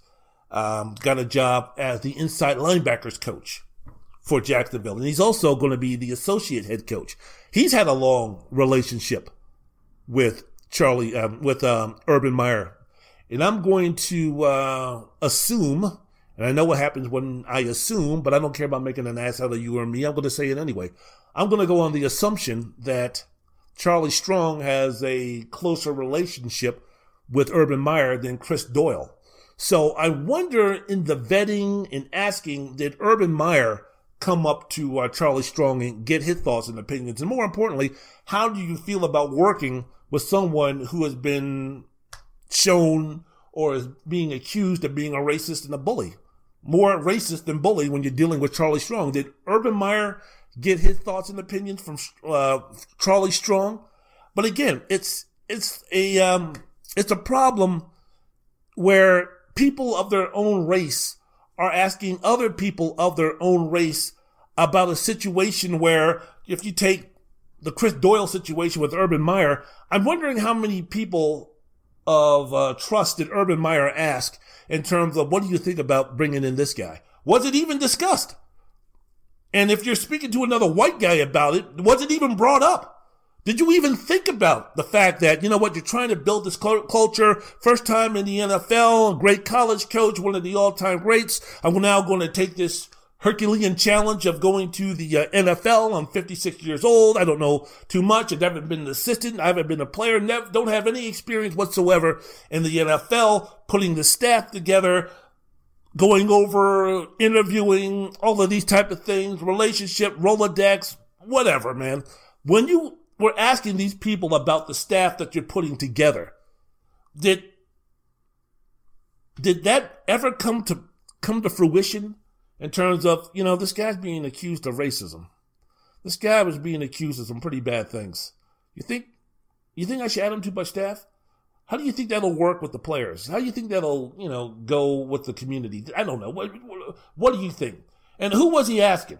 Was he asking a coach? Was he asking a former NFL coach, a confidant, somebody, a GM, somebody with some type of NFL ties? He's trying to build a culture within the organization so if he hire someone who was accused by black football players and making racist remarks and showing racial bias, how much did that conversation go into play when he was talking to other white guys about putting his staff together, which person is good, which coach shouldn't I uh, interview, which coach shouldn't I move forward with? And again, was it even brought up?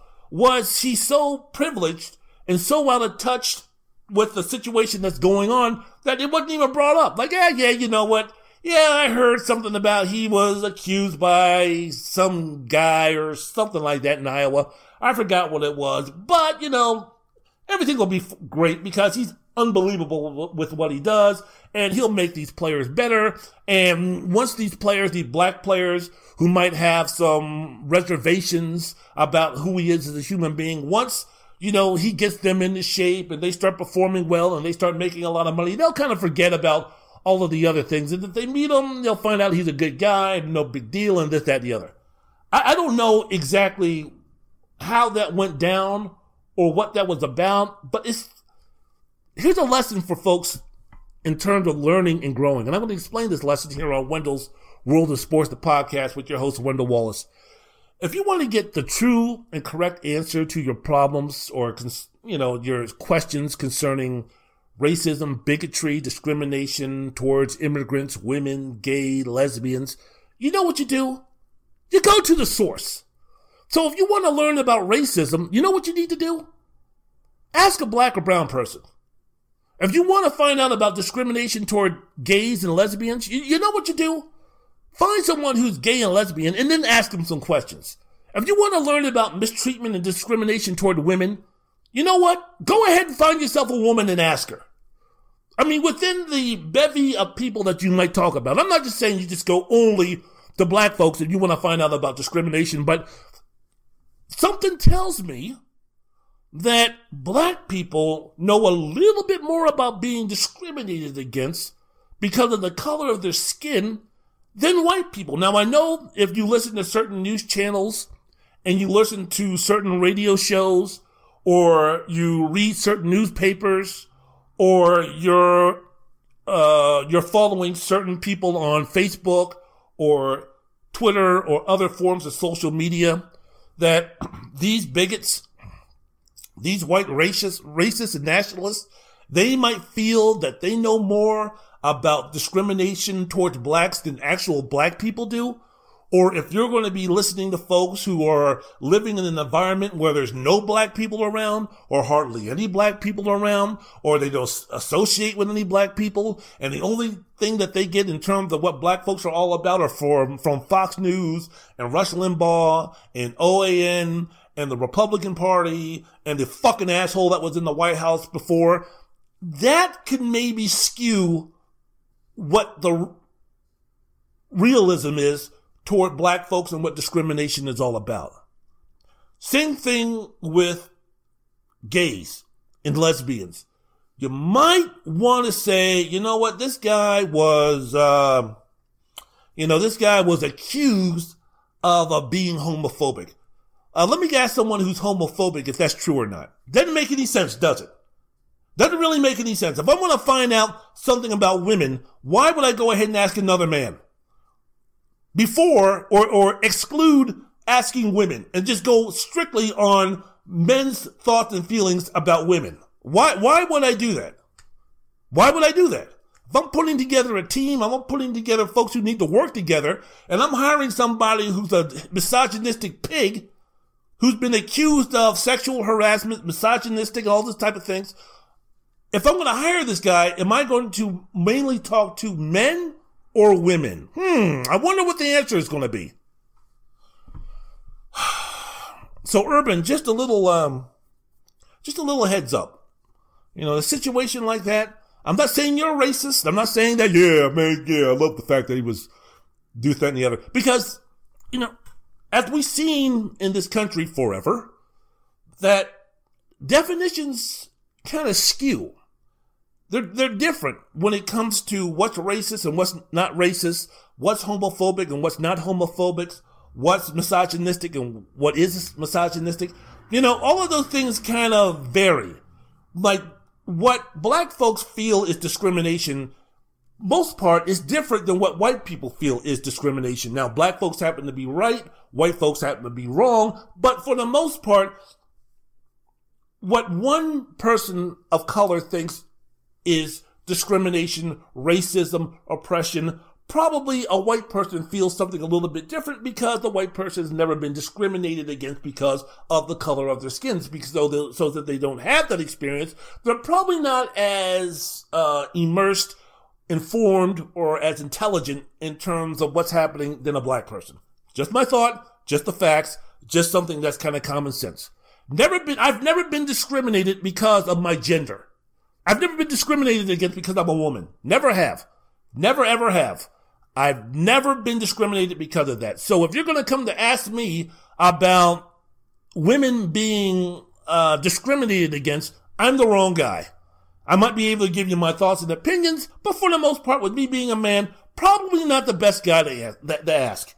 There's plenty of women that I know who can fill you in a lot better because, oh, they're women being gay, I can't, I can't, I don't know what true discrimination is because of your sexual orientation or because of who you love. I, I've, I've, I don't know that experience.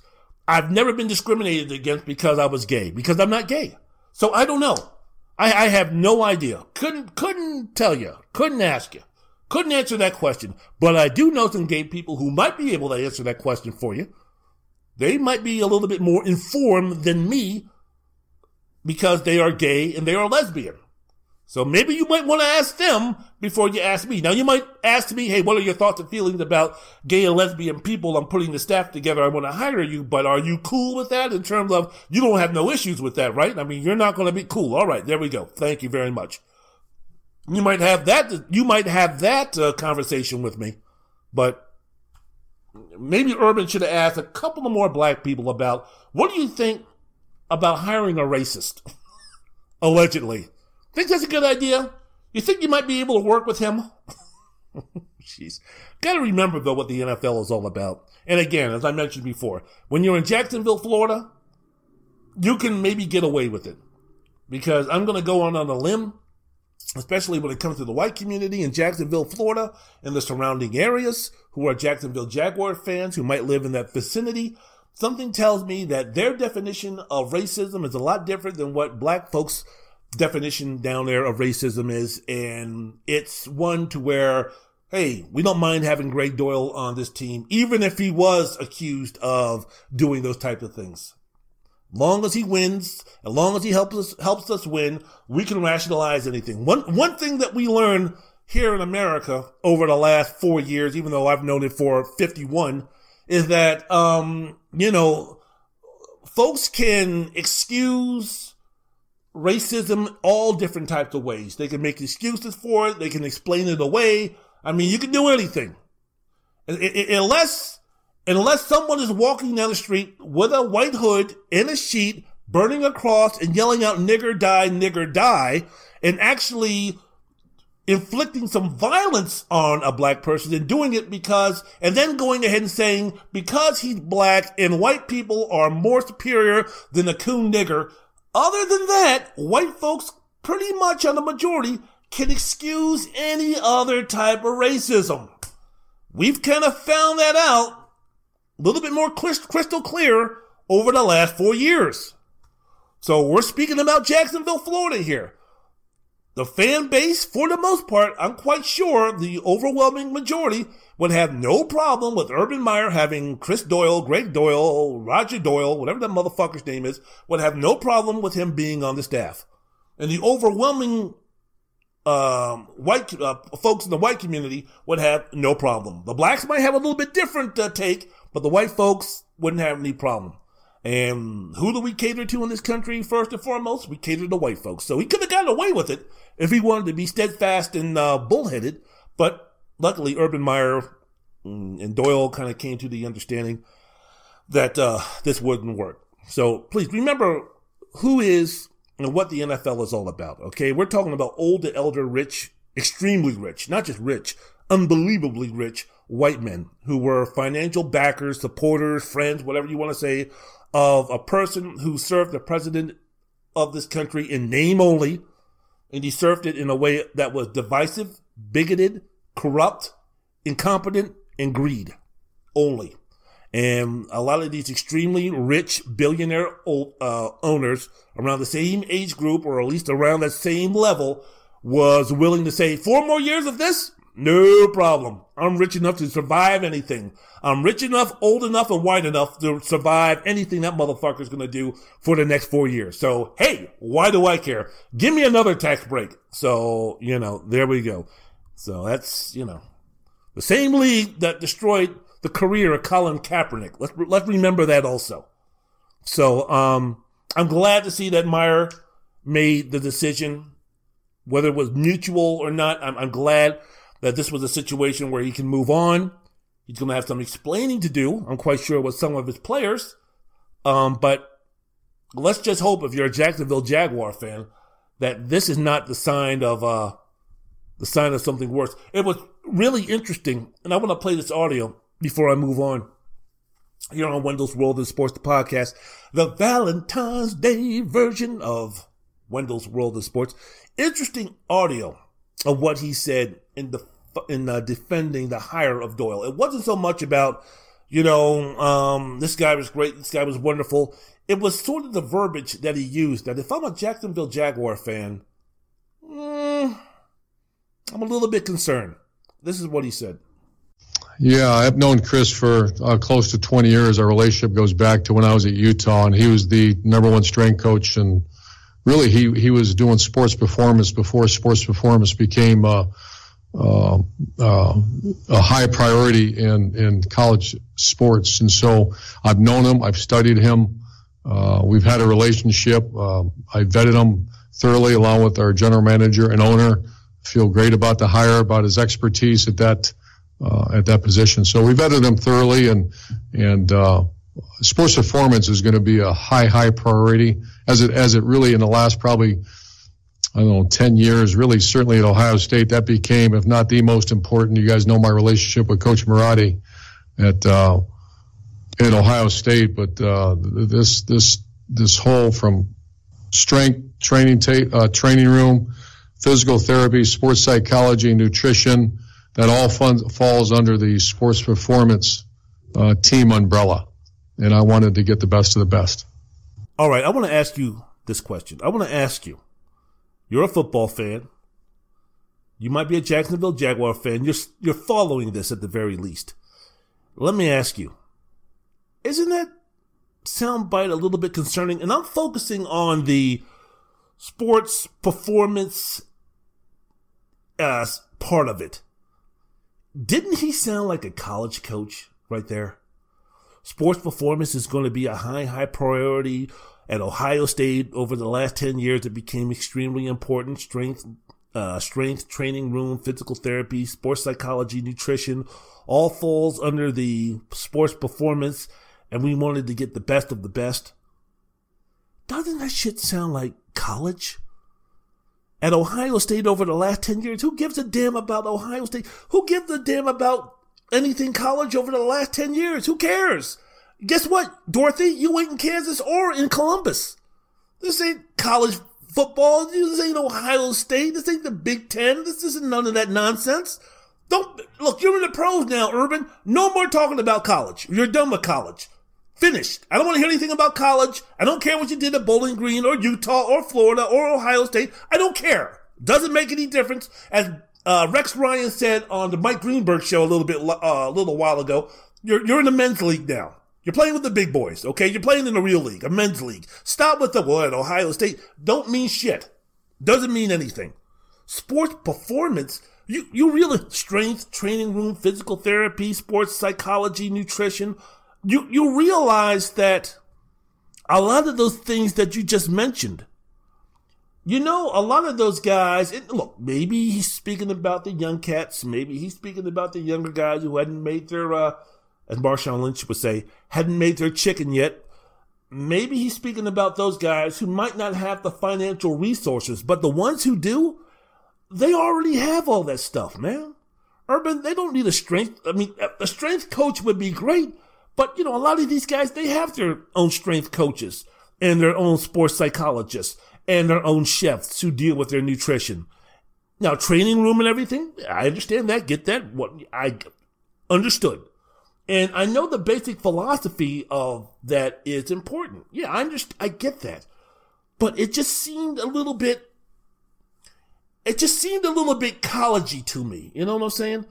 Like, yeah, when you're dealing with 18 to 22 year olds who, for the first time in their lives, might be away from a home, who are still learning, who are still growing physically, mentally, who don't have the sophistication, who don't have the experience, of dealing with um, with with the everyday rigors of high performance athletics. I mean, a lot of these guys, if you're speaking about Ohio State and where you were coaching before, with the exception of maybe Bowling, well, Bowling Green, yes, and maybe Utah, but once you got to Florida, and once you got to Ohio State, yeah, you're, you're dealing with guys who probably, for the most part, really didn't pay too much attention to those things because strength and everything else. They were just so much better than the players that they were playing against in high school. They didn't have to spend a whole lot of time worrying about nutrition and strength training and physical therapy and all those type of things because those guys were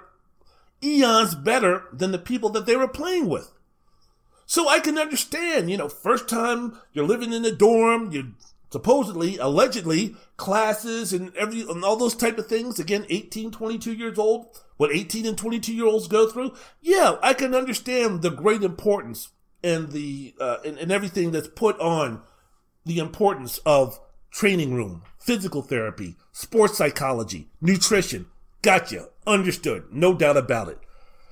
But man, you're in the NFL now. Now you're dealing with guys who are going to be 28, 30, 32, 33 years old. Guys who've been in the league four, six, eight, 10, sometimes 12, 15 years.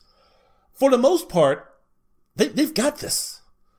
For the most part, if they're a productive player and they're a professional and they've been in the league for a while and they're making good chicken, all of this is sort of taken, all of this is, is, is taken care of. Now, you can have those things. You can want the best of the best. Absolutely. But to sit there and talk about, you know, it being a high, high sports performance is going to be a high, high priority. That doesn't need to be a high, high priority or urban. You know what needs to be a high, high priority? Relationship. Relationship building, which builds trust. You know this. Why am I telling Urban Meyer this? You know this. That should be the number one deal. Do the players in the locker room believe you? Do the players in the locker room trust you? Do the players in the locker room have a relationship with you? Do the players in the locker room believe that you really care about them, not just as commodities to get you paid and to improve your record and do all those type of things, but do they believe that you care about them as human beings? Now, you showed that at Florida. You showed that at Ohio State. But again, you're going to be dealing with men. The relationships that you had and that you built in college are going to be different than the ones that you build in the NFL. And why am I saying this? Urban Meyer already knows this. You already know this. That's my point. That's going to be my thing. It just sounded a little too collegey. So my deal would be like, hey man, just enough with the college. You ain't in college no more. You in the NFL. So get it together. Get it together and get through it quickly because NFL means not for long if you don't win. And these players don't give a shit about what you did in college, your record, championships, Heisman Trophy winners. Well, they don't give a fuck. What can you do for me? How can you help me win? That's going to be the deal. He knows this already, Wendell. Will you shut up and please play Sweet Love by Anita Baker? Thank you.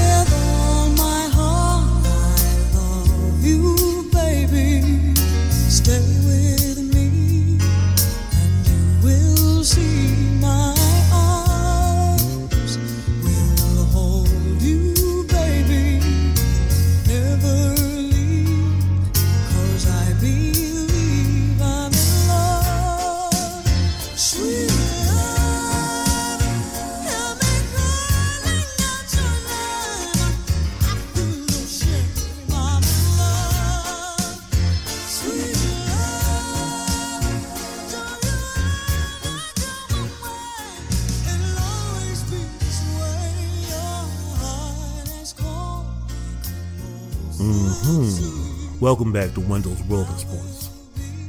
I'm your host, Wendell Wallace. So glad that you could be with us here on this special Valentine's Day edition of Wendell's World of Sports. Yes. Ah, the sweet, beautiful sounds of Anita Baker. Sweet love. And I know that the person that you're with tonight, I know her love is sweet. Sweet as sugar. Sweet as cherry pie. Sweet as chocolate cake. And I know listening to this song, looking into her eyes, her lips close to yours, that you just want to take a bite of that chocolate cookie that you call your sweetheart, that you call your everything, that you call the love of your life, the one that the Almighty Being blessed upon you through the grace of His goodness and His love. You two love birds getting together. Ah, yes, sweet love. Hear me calling out my name? I feel no shame. And later on tonight, deep, deep in the midnight hour, when you two are holding each other, when you two are embraced in your love, in your passion for each other, I just want to let you know that Georgetown won today. And woo, boy, am I happy. That's what I'm talking about. Yeah, good bounce back victory by my Hoyas. Yeah. Oh, sorry. Uh, uh, sorry. Oh, Jesus fuck. Um, Wendell's World in Sports. I'm your host, Wendell Wallace. So glad that you could be with us. Yeah, man. Anita Baker. When that Rapture album came out, where were you? That was a moment in time in a lot of folks' life around my generation, around my age group, where where were you? What were you doing? And what was the effect the first time you heard Rapture, the album Rapture by Anita Baker, and you heard Sweet Love? Man, I thought I'd die and gone to heaven. I, I remember that came out, and I remember when I first heard Sleep, Sweet Love, it was going into. Was it going into my junior year? Junior or senior year in high school? I don't remember, man. You know, you're talking about the the late 1980s. What do I know? Um, I don't remember what I did 10 minutes ago. But I remember when that album came out, it was me, my brother Mikel Davis, Hayden Witter, Kevin Gray, Scott Sanderson, New York Perkins, um, Steve Smith. All we did in the morning, we go out and we hoop summertime. So I think this was going into my junior year because a lot of all those guys were going into their senior year. So yeah. So what we did was I would go out early in the morning, you know, summertime, we didn't have school. So we'd go out, play ball until the humidity and heat got a little bit too hot. Then we would all go to Steve Smith's house and we would play that record, play that record, play that record, play that record, play a couple of, uh, then what we call rap songs. I think the thing was what people do for money. What people do for money. I think Whodini was still riding high. I didn't like Run DMC, but basically we just spin records all morning long. So we'd hoop till about nine. We, you know, I get out there around eight, hoop until about ten.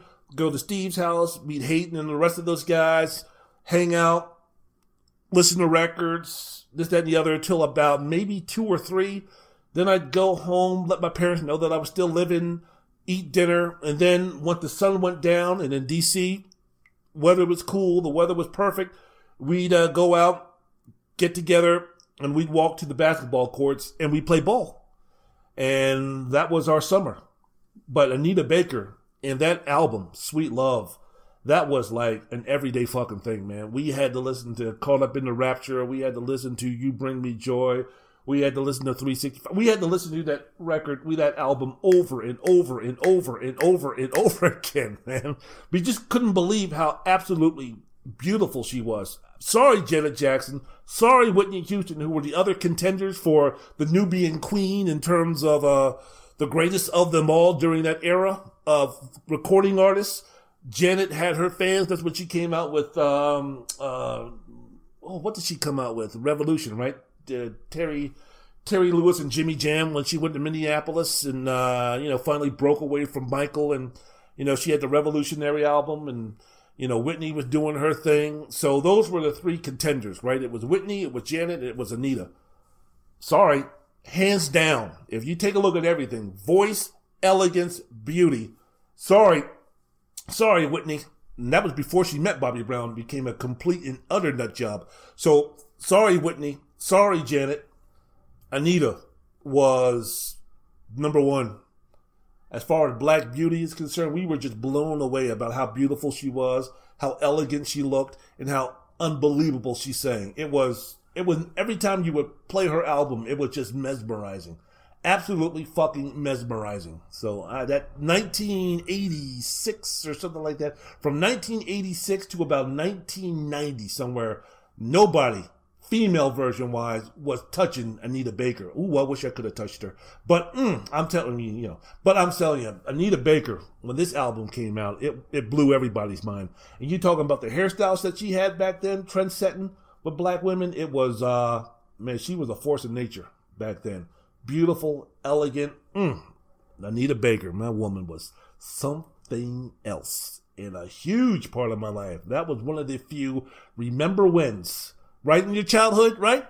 I'm not putting it at the same, you know, level as where were you when Lennon was shot? Where were you when Reagan was shot? Where were you when I'm not talking about any like those significant uh, situations, but just like in your childhood, man, where were you when you first heard uh, "Sweet Love" by Anita Baker?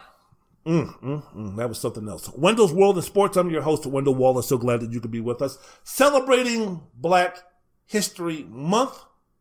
Special dedication to this podcast, this episode's feature athlete. Happy belated, happy 87th birthday to the great Bill Russell. His birthday was on Friday. The greatest winner and leader in sports history. Oh, yes. Oh, yes. You know, you had this discussion. You've heard this discussion because after Tom Brady won his seventh championship ring, everybody's like, well, you know, what are we going to do about Brady's legacy? Where are we going to put it? How can this now, how can we somehow elevate it even more? I mean, when him winning his seventh ring, I mean, maybe we can start going ahead and saying that he's the greatest football player of all time, regardless of era, regardless of position. So now we have to even elevate him past football players and now start talking about other athletes in other sports. So the person that most people like to come up with, because, you know, most folks have zero interest or knowledge, intelligence as far as sports history is concerned. They believe sports history is about I guess sports history for most of them is about 2005, something like that. You know, anything past, especially anything past Michael Jordan, these folks know absolutely nothing, whether it's football, baseball, basketball, tennis, boxing, whatever. I mean, you might mention Muhammad Ali and Joe Frazier, maybe. Muhammad Ali, yes, but any of his opponents, um, very few are going to be getting his opponents and the impact that he had and that type of thing. So yeah, so when people are talking about greatest this in history that, dealing with sports, most of them can only go back to the start of the 21st century. So the most popular name that's brought up is Michael Jordan, right? Oh my goodness, when we speak about the greatest of all time in basketball, it's got to be Michael Jordan. So if Michael Jordan's going to be the greatest basketball player who's ever lived, when of course Brady's the best football player who's ever lived, and they're relatively around the same generation, well, let's go ahead and, and uh, compare them, right? Wrong. Let's go ahead. That's the uh, that's a debate in terms of who's the greatest winner of all times Brady or Jordan. Hold on.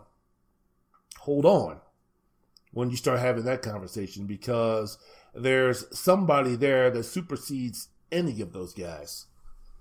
So there's there was someone on Twitter when Brady won the seventh. Someone on Twitter, I'm not going to give out his Twitter name because he doesn't follow me, so screw him that um, someone put Brady and Jordan's photo side by side, both with their rings. Tom with seven, Jordan with six. Tom's with animated, you know, in terms of the number of rings, in terms, I mean, it wasn't like a real shot. It was just, you know, kind of like a special photo shot of the picture of Tom Brady and him with his fingers, and, you know, you had the seven rings. And then you had Jordan, you know, side by side wearing his six rings, and the caption read, There's the table, and only these two can sit at it. And it had the uh, emoji of a goat, which means, you know, those are the two greatest of all times when you're speaking about sports. Well, Bill Russell, who knew that Bill Russell was a guy that, uh, you know, uh, was on social media, that paid attention to anything social media, right? Maybe it was someone associated with him or his son, grandson, whatever. But Bill Russell on that Twitter page responded to the tweet by saying, You're getting closer, along with that memorable image of him wearing all 11 rings that he won as an NBA player, the big grin that he had. Remember that picture? If you don't look it up, it's a good picture.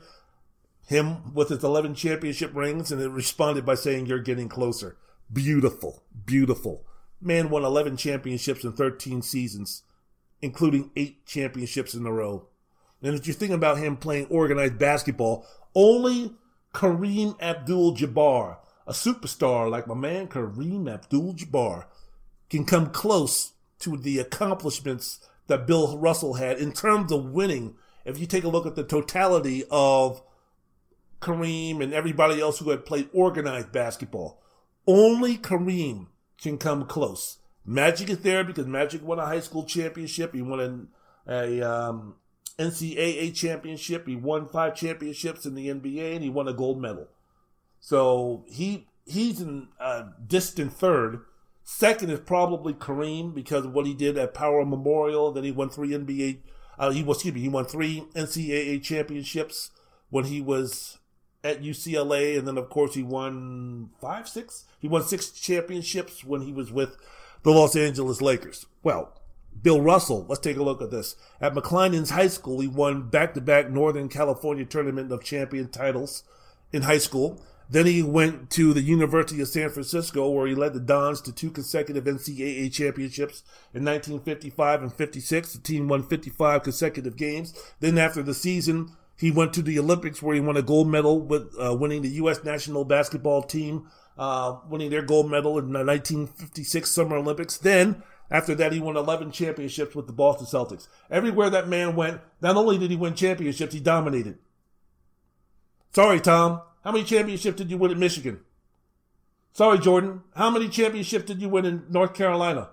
One, because Patrick Ewing, uh, because uh, Sleepy Floyd decided to give uh, Dean Smith a break and let him win his first championship. So he threw the ball to James Worthy. You guys wouldn't have won the championship if it wasn't for James Worthy scoring 28 points.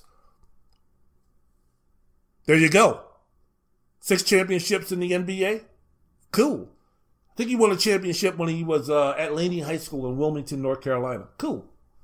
Doesn't reach Bill Russell.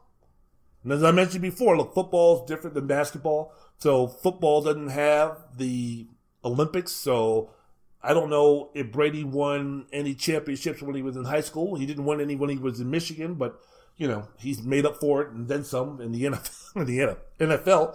And this is not to denigrate uh, Tom Brady or Michael Jordan. I mean, their accomplishments are fucking unbelievable. Tom Brady's is beyond unbelievable what he did. But let's kind of like slow the roll and we start kind of like, you know, drooling over Tom Brady and winning and not mention the fact that Bill Russell won 11 championship rings in 13 seasons. Yikes. Was the linchpin of those championships. He didn't Mitch Richmond or John Salley or AC Green a couple of those championships, aka sitting on the bench, barely getting time near the end of his career, being a mentor to the younger players and sitting on the bench while the other players did all the hard work. No, he wasn't AC Green and John Salley where he let Shaq and Kobe do all the hard work and he just sat back, collected the check and the championship. He wasn't Mitch Richmond who allowed Shaq and Kobe to do their thing. You know, this wasn't this wasn't that deal. This wasn't Nick Young with the um, Golden State Warriors. Or you let a goofball like that get a championship ring. Wrong. Nope. Not happening. So Russell, as far as winning and being a leader, the greatest in all of sports. Now you can maybe point back to some of the Yankee teams and and baseball and those type of deals. Sorry, those guys are winners too. Mickey Mantle, Babe Ruth, and all those guys. Yeah, fine, fine, fantastic. Derek Jeter, fine, fantastic they don't have the impact that a Bill Russell had in terms of the the winning is concerned because it's basketball. And baseball, you need a pitcher, you need a second baseman, you need an outfielder, you need a manager, you need a bullpen, you need a starting pitching, you need two or three solid starting pitching, all of those type of things. Basketball is a lot different, especially when Bill Russell was playing. And people who want to argue the or or you know diminish the accomplishments of Russell when comparing them with the modern day nat- modern day athlete because they sit there and say, "Oh man, bullshit, man." Russell, that guy was up there playing against six five white guys who weighed buck eighty five. The NBA was barely a league; it was basically minor league. There was only eight teams. Big fucking deal. They didn't have the talent pool. They didn't have the global recognition. The Bill Russell, when he was playing, they weren't getting the best players from Greece and from uh, and uh, you know Eastern other Eastern European countries and Australia. They weren't getting any of those type of players. The game of basketball hadn't evolved like it is right now. So you know Kobe winning five, Jordan winning six, LeBron winning four. Those are much more impressive than Bill Russell, who won 11 championships. Big fucking deal. He only had to play eight teams. Okay, fine. You want to go ahead and make that erroneous, ignorant uh, conversation, discussion point, argument? All right, well, then I don't want to hear anybody talk about the greatest baseball player of all time being Babe Ruth. Why is it that Babe Ruth gets to pass for the era of when he played when we talk about the greatest baseball players of all time? If people who know the game, follow the game, love the game, and love sports in general always want to have these topics of discussion about who's the best, who's the best, who's the best. In baseball, either they mention Mickey Mantle, Willie Mays, since he just died, people might mention Hank Aaron, but you don't get too far before someone brings up the name Babe Ruth. And they talk about his 714 home runs, and they talk about his dominance in the era that he played, and they talked about the fact that if he never picked up a bat, he would still be in the Hall of Fame because he was one of the best left-handed pitchers for the Boston Red Sox before he got traded to the New York Yankees and went to uh, being a outfielder and hitter full time. Okay, fine, no doubt about it. Strong accomplishments, good argument. All right. Well, let me ask you something. How can you denigrate or reduce the uh, excellence of Bill Russell? Because of the era that he played, the number of teams that he played, but yet still give praise and glory and respect to the accomplishments of Babe Ruth when Babe Ruth didn't even play against the best players of his era because of segregation.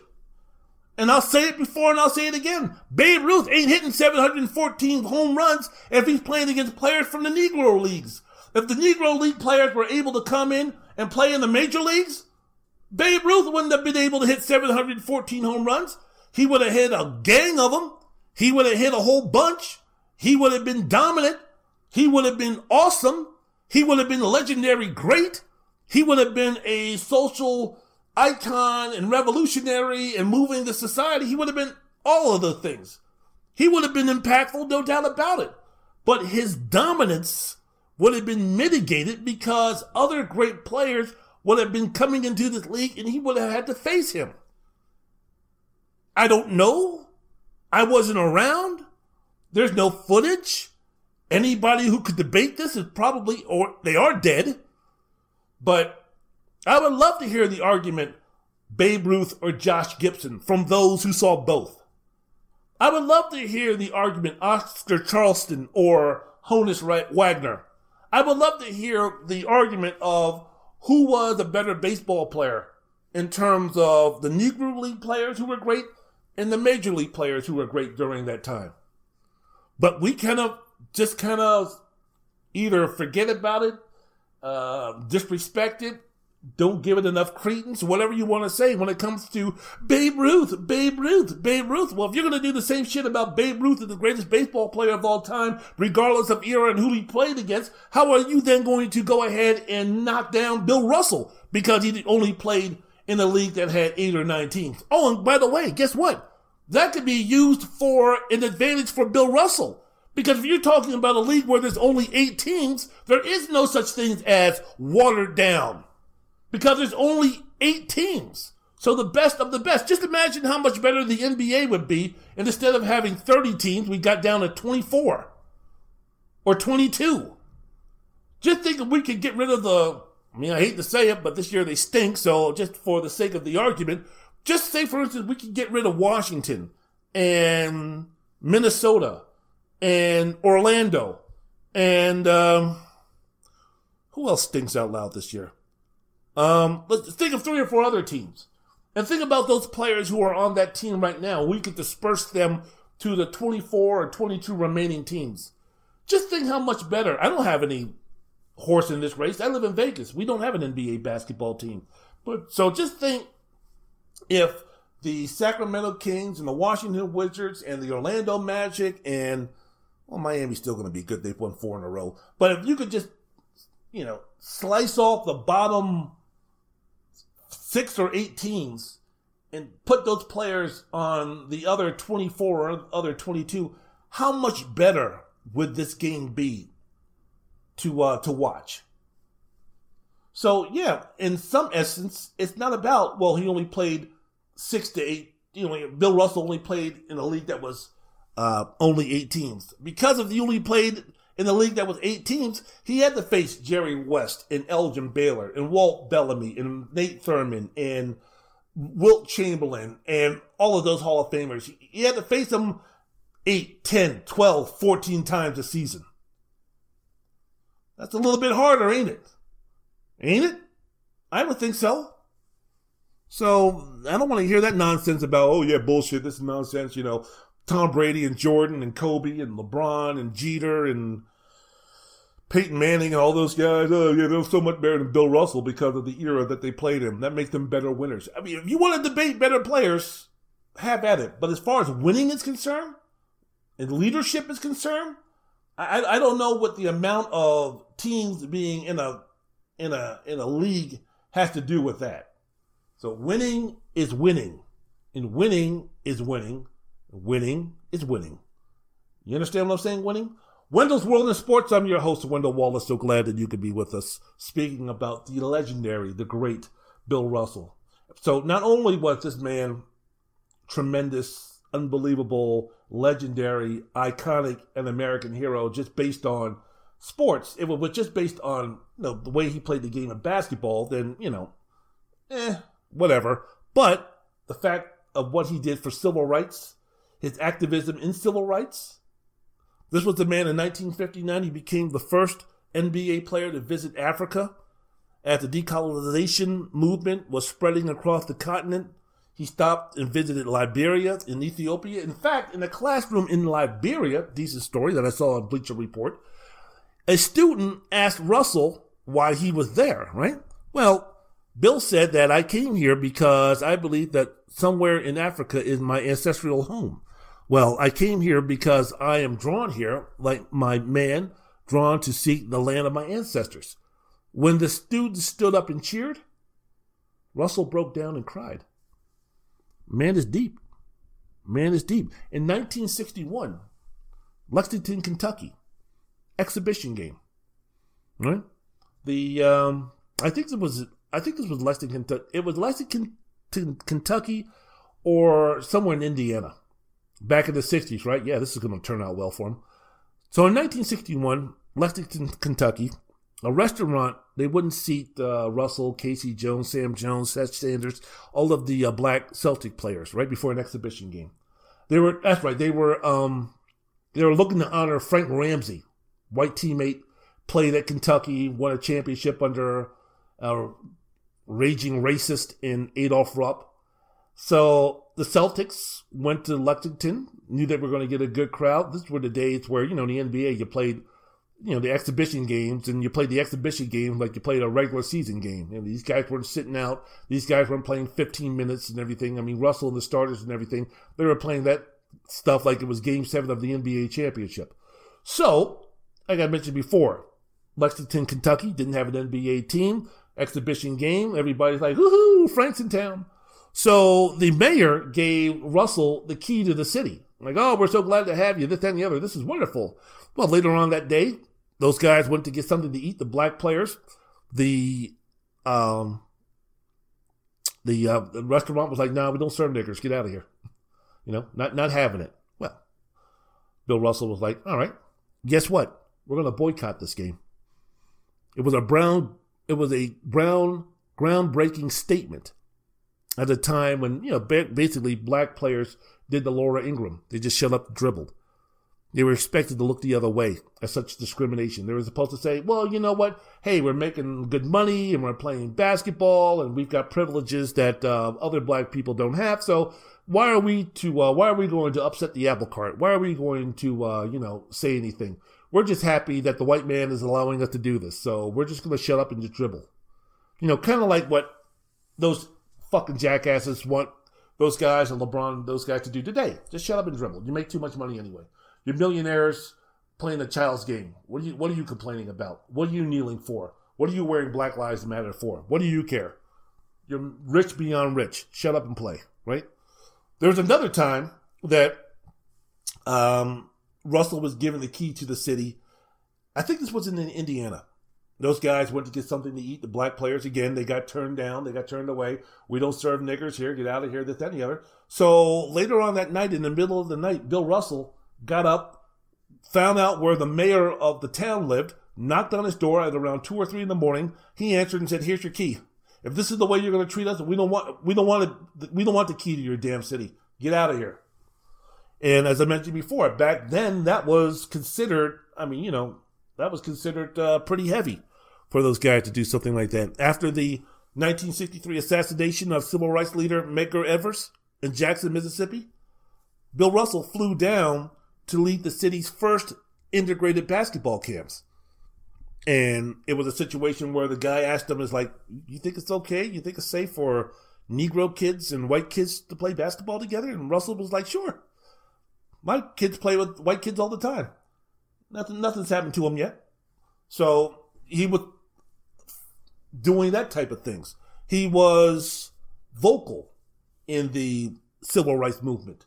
He was a voice in the civil rights movement. And he was the first black head coach in professional sports, in which he won two of his titles, his 11, his uh, uh, 10th and 11th title.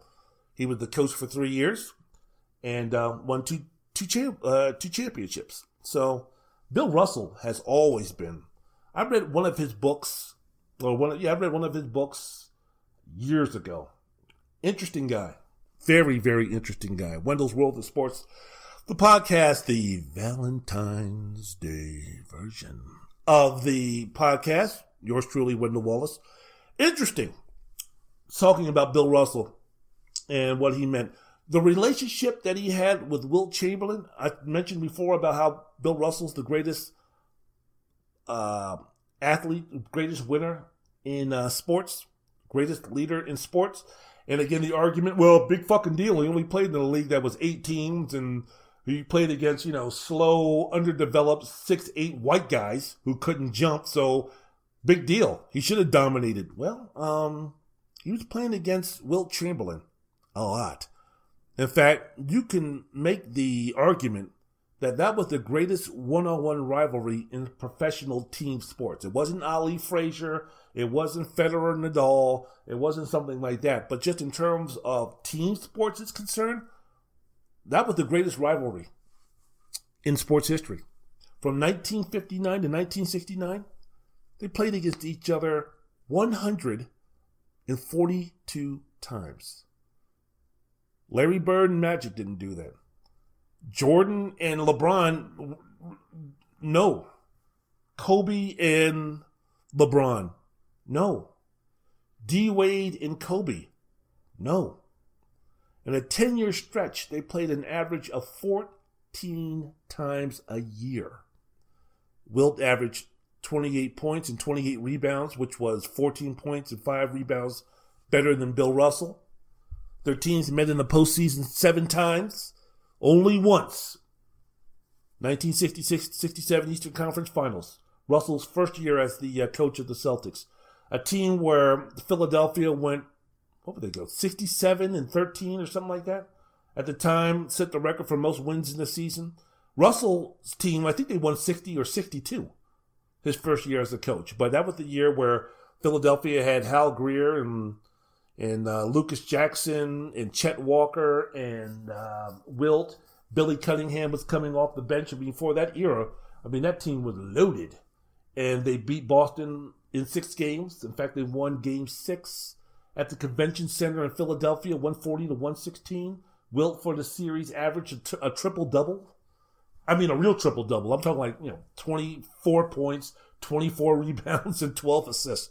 Um, so it was, you know, it was one of those rivals. But other than that, whenever Wilt and Russell met, whether it been in the conference finals, in the championship, whether it was the 1964 NBA finals when Wilt was playing for the San Francisco Warriors, whether he came back and Havlicek steals the ball in game seven in the year that Wilt scored 50 and they lost game seven to Boston in a close battle, I think 109 to 107, whatever it was, Russell always came out on top against one of the most dominant big men in NBA history, one of the most dominant men to play in a sport in Wilt Chamberlain.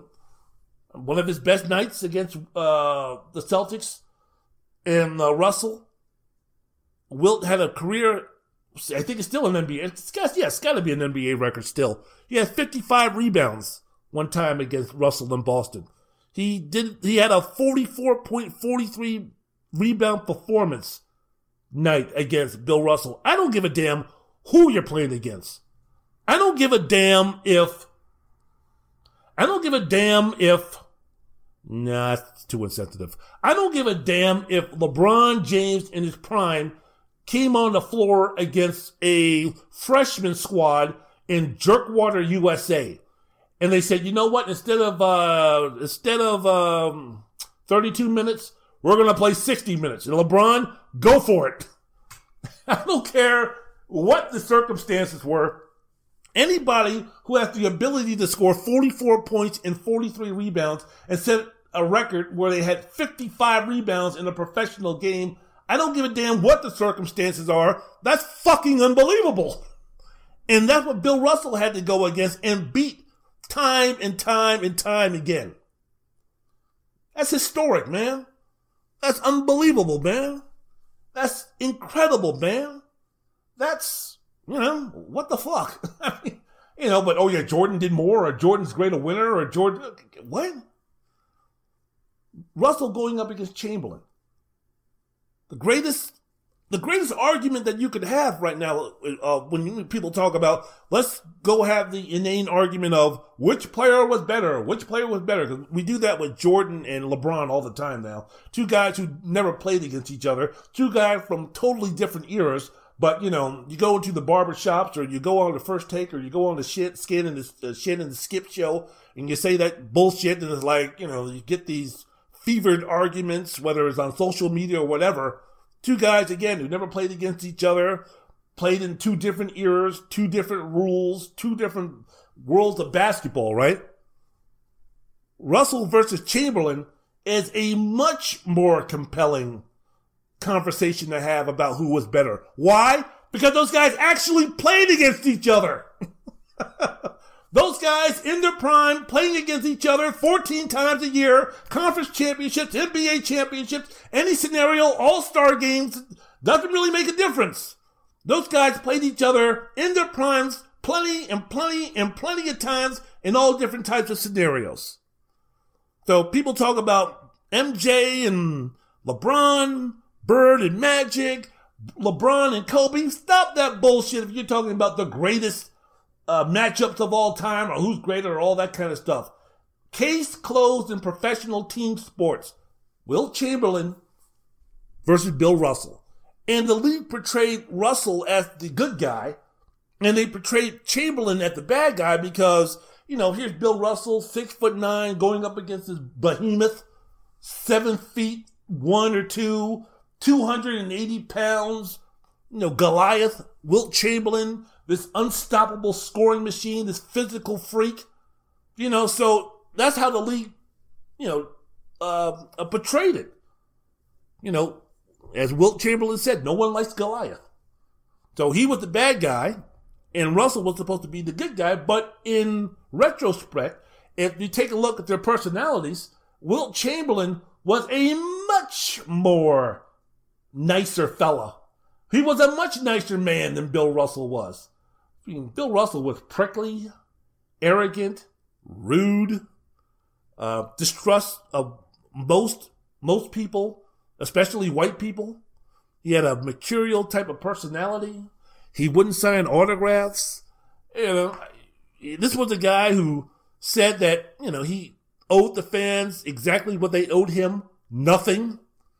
He was very you know dogmatic in his refusal to sign autographs, even for his peers and his teammates. There was a story on the uh, Sports Century about Bill Russell where uh, Satch Sanders, one of his teammates, right? He had this collage of pictures of him and his teammates, and you know, so he wanted to go around the locker room and ask his teammates to, uh, you know, sign the uh, sign the picture, right? Bob Cousy, hey, you know, love your Satch, this, that, and the other. Sam Jones, K.C. Jones, all signed, no problem. Hey, you know, this, that, and the other Satch. Hey, hello, Satch Sanders, this, that, and the other. He got the Bill Russell, and Russell was like, you know, I don't do that. And Sanders was like, come on, man, I'm not some kid in the street. You know, I'm not some clown you don't know. I'm your friend. I'm your teammate. I just want you to just put your autograph on my picture here. I'm not going to try to sell it or anything like that. And Russell was like, Satch, you are my friend. And since you are my friend, you should know more than anybody not to ask me to sign an autograph because you know that I don't sign autographs for anybody. So I'm not signing your uh, I'm not signing your uh, deal here. I'm not signing your picture. And don't get mad at me because you should already know this. We're friends and that either. I don't sign autographs. So that was Bill Russell. Call him prickly, call it an asshole, call him principal, whatever. But that was Bill Russell. And Wilt Chamberlain was the guy who just wanted to be friends with everybody, especially females. A hundred thousand, baby. So was it a hundred thousand or twenty thousand that he slept with? If he slept with a hundred thousand, that would really be something. Twenty thousand, I think it was, or maybe he slept with twenty thousand multiple times to add up to a hundred thousand. How did that work anyway with Wilt? Where he slept, where he said that he slept with twenty thousand women. Did he sleep with twenty thousand different women, or did he basically have sex twenty thousand times? And if he had sex twenty thousand times, how many were how many what was the number in terms of women? Did he have sex 20,000 times with 18,000 women? 20,000 times he had sex with 5,000 women? So, for instance, if he had sex with 10,000 women 20,000 times, that means each woman that he had sex with, what, 200 times? Woo! Women take women spreading their legs open that many times? Even in the love peace era of the 60s? Woo! And that man never fathered any children? Man, the modern day Sam Malone of his time? Goodness gracious sakes alive. Getting back to Bill Russell here on Wendell's World and Sports, the podcast. Your host, Wendell Wallace, so glad that you could be with us. So, yeah, speaking about Bill Russell, he didn't hide his opinions about uh, race, race relations, and his opinion that Boston was uh, basically a bigoted place. And when people would sit there and be like, oh, oh, oh, well, Tom Heinsohn told the story when Bill Russell was thinking about buying a house, or when Bill Russell bought a house in a neighborhood in Boston, I guess a suburb whatever, Newton, Massachusetts. They gave him a big banquet. And it was like, oh, we're so happy that you're here, and this, that, the other, this, that, the other. And when it was time for Russell to get up and speak, he broke down and cried.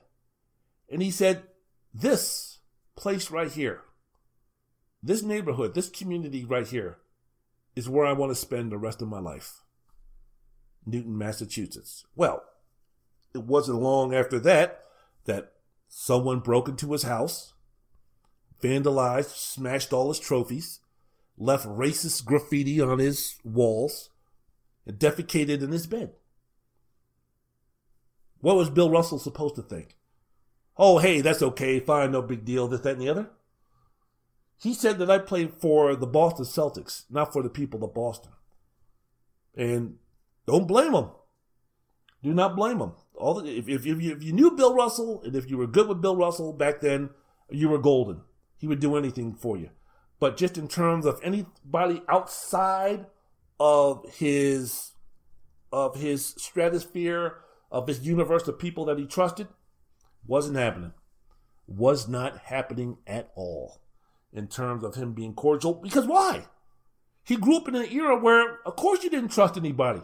Because at that time, white folks really didn't have any trust of him. Or white folks weren't going to do anything for him. White folks just figured that he was just a nigger who needed to play basketball and know his place. And Bill Russell was not, was not going to be dealing with that bullshit in any way, shape, or form. Discrimination, disrespect, no, not Bill Russell. Not Bill Russell. So the militant, angry black man, you know, if you, if you stood up and, and defended yourself back in those days, you were the militant, angry black man. And in some ways, it still holds true today, 50, 60 years later. But of course, not as, not as bad as it was back then. But yeah, Bill Russell was a huge, huge uh, person in the civil rights movement and others and changed the game of basketball. It used to be a game where you didn't play it in the air. You know, you played it on the ground. White man's game. You played it on the ground. Bill Russell, along with Elgin Baylor, came in and introduced verticality, introduced um, uh, hang time, and all those type of things. And it changed the game of basketball. But as I mentioned before, Bill Russell was more than just a basketball player. Guy was uh, guy was uh, an American hero for what he did. His help with the civil rights movements, his strength, his character. I'm telling you, one, one thing before we go ahead and I uh, play my next slow jam. One thing that uh, those across the tracks in the other communities should know when I'm telling you these stories about these historic, legendary, iconic uh, uh, American, black Americans, these heroes. You take a look at their inner strength, their character, the ability to forgive everything that they went through, everything that this society put them through. That that should give you that should give you a heads up. A wake up that man, black folks, my community, man, we are some strong, strong folks. Especially if you're speaking about the nonsense that's been going on with this virus, the nonsense that was going on with the election. And you see certain people from across the tracks, the way they acted, the way they melted down, the way they behaved. They showed their character. They showed their inner strength. They showed what they were all about. When you had these fucking idiots storming state capitals because, God forbid, you have to wear a mask and you have to keep distance. And these fucking idiots are too stupid to realize that, that this is for the betterment and good of all. They were too ignorant. They were too selfish. Welcome to my country. And you, you saw the way those folks reacted. Let, let's see those same people go through the same bullshit every day that black folks go through in this country. Not just present, but also in the past. Man, we're trying to change the future. So, one thing that you can take away from my conversations about these great, great Americans who happen to be of African American descent. I hate that shit. They're Americans. but um, one thing that you should be like, damn, proud of is like, wow, just imagine if we gave the black community a true chance or an equal chance. No wonder y'all are scared. We probably did. We probably take over everything. No wonder y'all want to keep us down and keep us oppressed and keep us ignorant and keep us blind to uh, what we are and what we can be. Man, but uh, that would be something else. That would be something else. So special dedication going out to the American hero and icon, Bill Russell.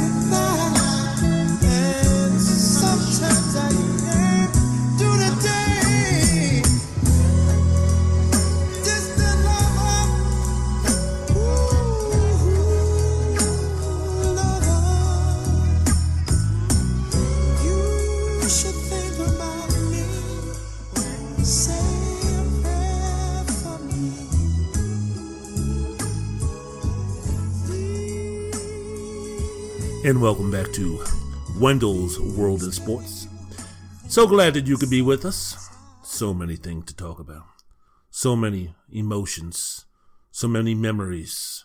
So many feelings of love, tenderness, satisfaction. Special dedication going out to all the distant lovers tonight. Whether your man or woman is overseas fighting for this country that we live in, whether he's far, far away, being at school, a job, running from paying child support. Whatever it is, just remember that distant lover somewhere tonight. Today, this afternoon, the morning, day after day, week after week, month after month. Distant lover, lover. Wendell's World of Sports, the Valentine edition, coming out today. This is going to be the last segment one more time, as I mentioned before. Enough of me talking. Enough of me talking about sports. Enough of me talking about the NFL. Enough of me talking about what's going down in the world of sports. It's time for you after this segment is over. I'm going to keep this short.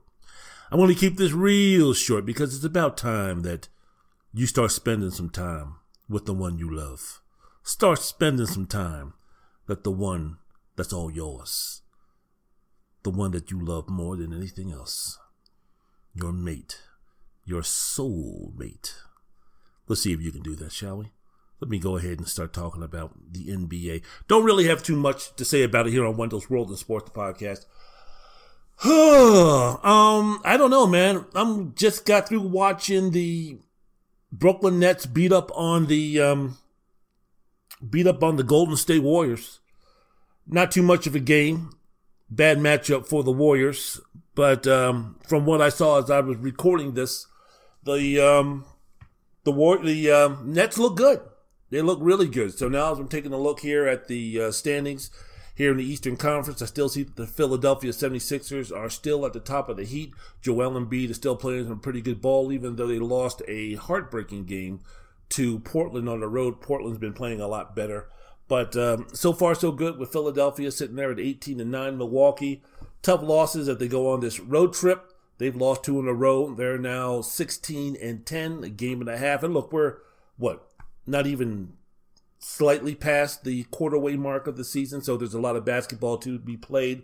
There still is the trade deadline to be um, to uh, come up against. So a lot of things could happen between then and with the COVID situation. We don't know what teams are going to be decimated. We don't know which teams are going to be uh, scot free in terms of dealing with the COVID. There's been some teams so far that have been heavily hit.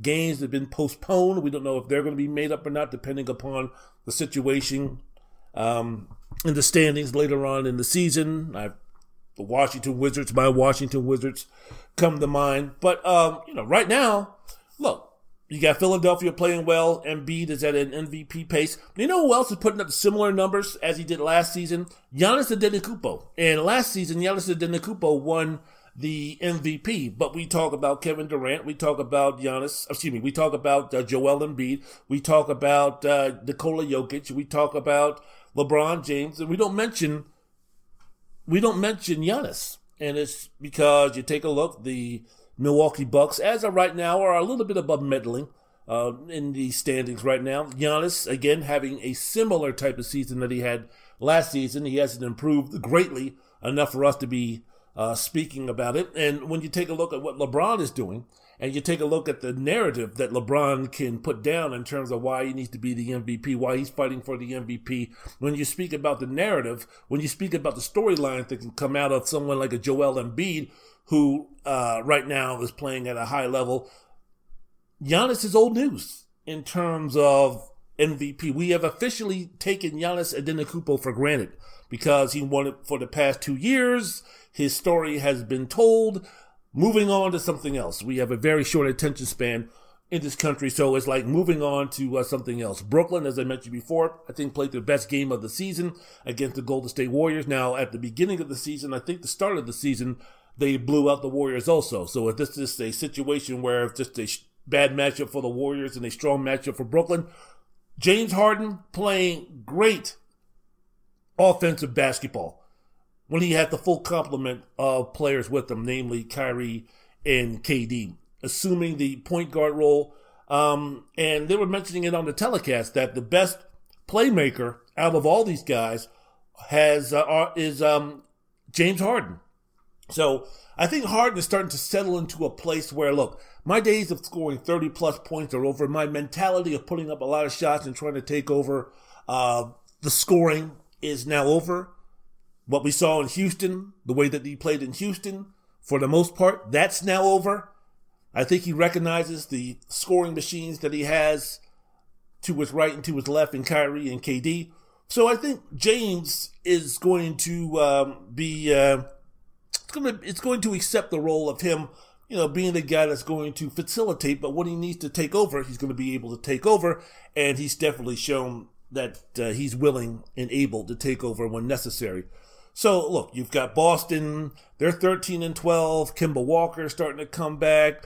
Jaylen Brown playing at an all-star level. Indiana, 14 and 13. They're still getting their stuff together. Charlotte, they're more of a LaMelo Ball story. The Knicks, right now, middling, 13 and 15. Still playing some decent ball under Thibodeau.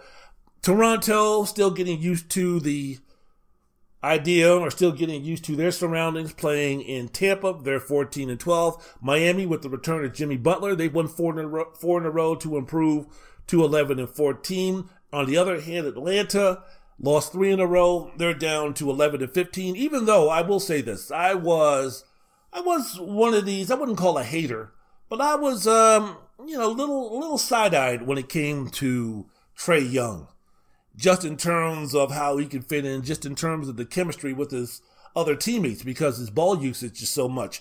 When I saw them play the other day, I think they were, what was Wednesday? I forgot what day it was, but they were playing Dallas. And uh, it was a good game. Dallas um, won the won the basketball game, but I like the way that uh, Trae Young was playing in terms of his, this distribution of the ball, the way that he was trying a lot harder on defense, the way that he was setting screens, the way that he was willing to take charges. I think those are the type of things that the players, his teammates, are going to be, be more receptive of. So when he pulls up from 35 feet, you know, players on this team aren't going to be so, the shoulders will be slumping because A, he has a pretty decent chance of making it, and B, the way that he's playing all around, the effort that he's giving both on the offensive and defensive side of the ball, doing the dirty work, willing to pass the ball, setting up guys for good shots, and being a leader on that squad because he was mic'd up. So I was hearing some of the stuff he was saying, the encouragement and that type of thing. I think that uh, it's going to bode well for Atlanta, but 11 and 15 lost three games in a row. They got to turn that around. And then you got teams like Chicago, Orlando, Cleveland's lost six in a row, whatever, Detroit, and then the Washington Whiz Whiz. Going into the Western Conference here, the final edition, the Valentine's Day edition of Wendell's World in Sports, with yours truly, Wendell Wallace. Utah still holding strong, best record in the NBA, 21 and 5, winners of six in a row. Saw them play. Who did they play? Who did they play? I saw them play. I saw them play. I forgot who they played, but uh, they were looking good. Who did they play? Boston. Shit. Yeah, I saw them play against Boston the other night, and uh, looking good, man. I, I love Joe Ingles's game. Love his game. I mean, this is a guy, you know, not not a master of one trade, but a jack of them all. The guy is so. I guess you can say, like when Golden State was rolling, rolling he plays like the um, Draymond Green role on the offensive end of the basketball side. He's so smart. He knows how to set up the guys. He knows when to shoot. He knows when to pass. He knows when to make the right play. He reads the pick and roll well. Joe Ingles is a guy who I just really enjoy playing. Donovan Mitchell is still playing at a high level. I still think that he's sixth or seventh in terms of uh, top six or seven players when you speak about MVP. Not too many people bring his name up, but I think that uh, when you're the best player on the best team in the NBA record wise, that you should get that type of consideration. Rudy, Rudy Gobert finally has accepted his role as being a shot blocker, rebounder, finisher at the rim. He's not trying to be Kareem Abdul-Jabbar. He's not trying to be Wilt Chamberlain. He's not trying to be that offensive center that you can dump it down. He's going to score. That new contract that gets and all that guaranteed money will kind of convince him to say, yeah, you know what, rebounding, blocking shots, and scoring around the rim, yeah, I think I can handle that.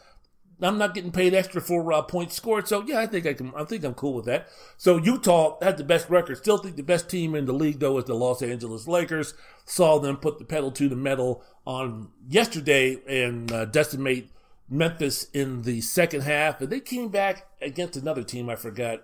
Oklahoma was it Oklahoma City? Oklahoma City took them to overtime, but another situation where it was like the Lakers got serious. Anthony Davis is coming back from an Achilles injury. LeBron still playing at a high level. The defense is still playing at a high level. I think the Lakers are the best team in the NBA. I know Utah has the best record, but my question for Utah is going to be when the playoffs come around, and let's just say that uh, these teams, the Lakers and the Jazz meet in the Western Conference Finals. Let's just let's just fast forward that far down the road.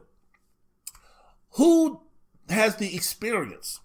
Who has the playoff experience for the Jazz that's going to equate what the Lakers have? And more importantly, if the tandem of LeBron and AD is relatively healthy, who on Utah are you going to bring out there?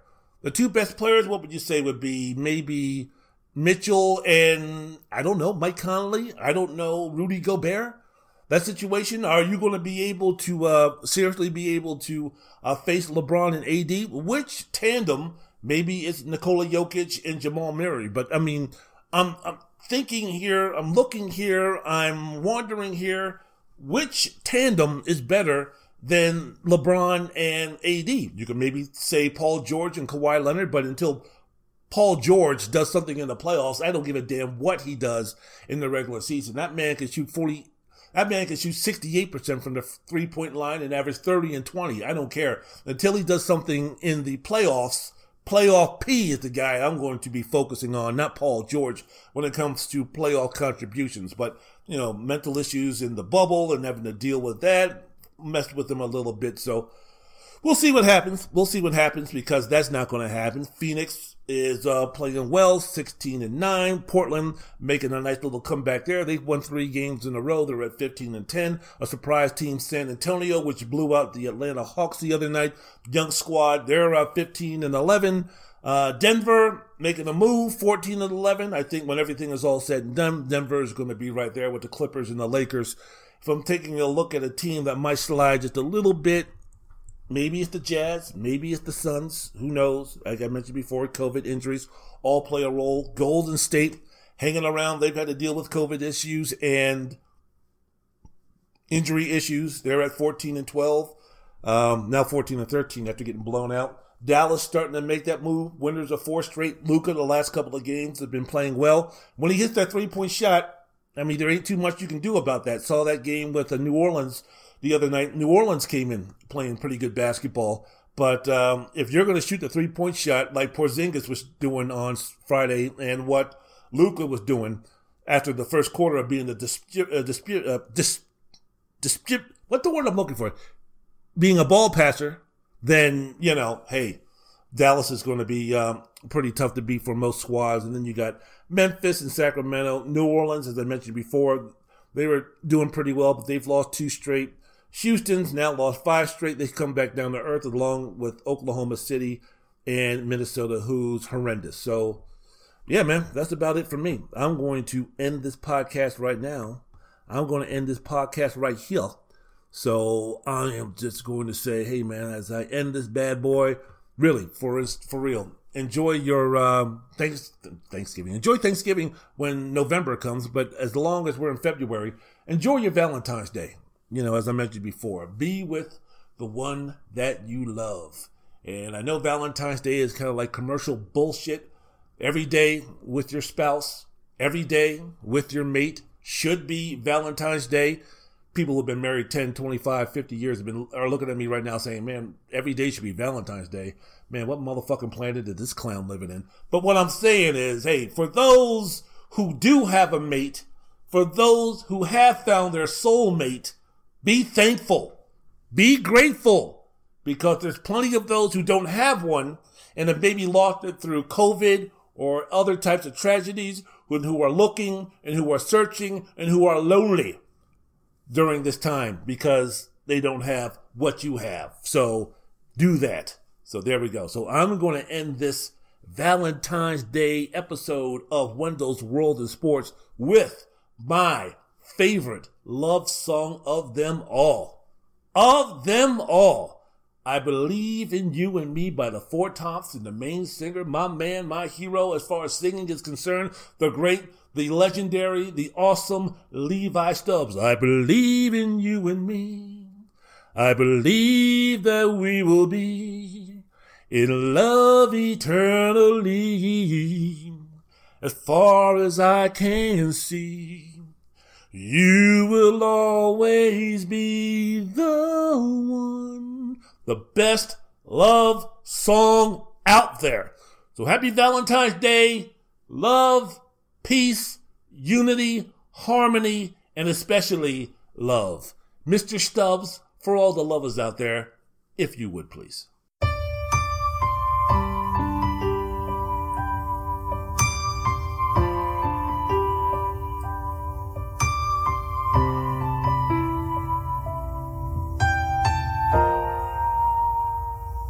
I believe in you and me. I believe that we will be in love eternally. As far as I can see, you will always be the one for me. Oh, yes, you will. I believe in dreams again. I believe that love will never end. And like the river finds the sea, I was lost. Now I'm free. I believe in you and me. I will never leave your side. I will never hurt your pride. When all the chips are down, I will always be around just to be right where you are, my love. Oh, I love you, girl. I will never leave you out. I will always let you in to places no one's ever been. Deep inside, can't you see?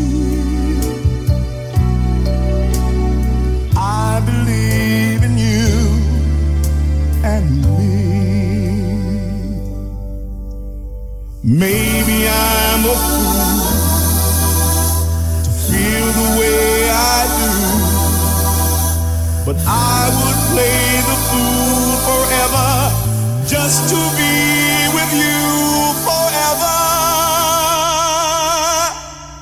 I believe in miracles. Love's a miracle. And baby, come true.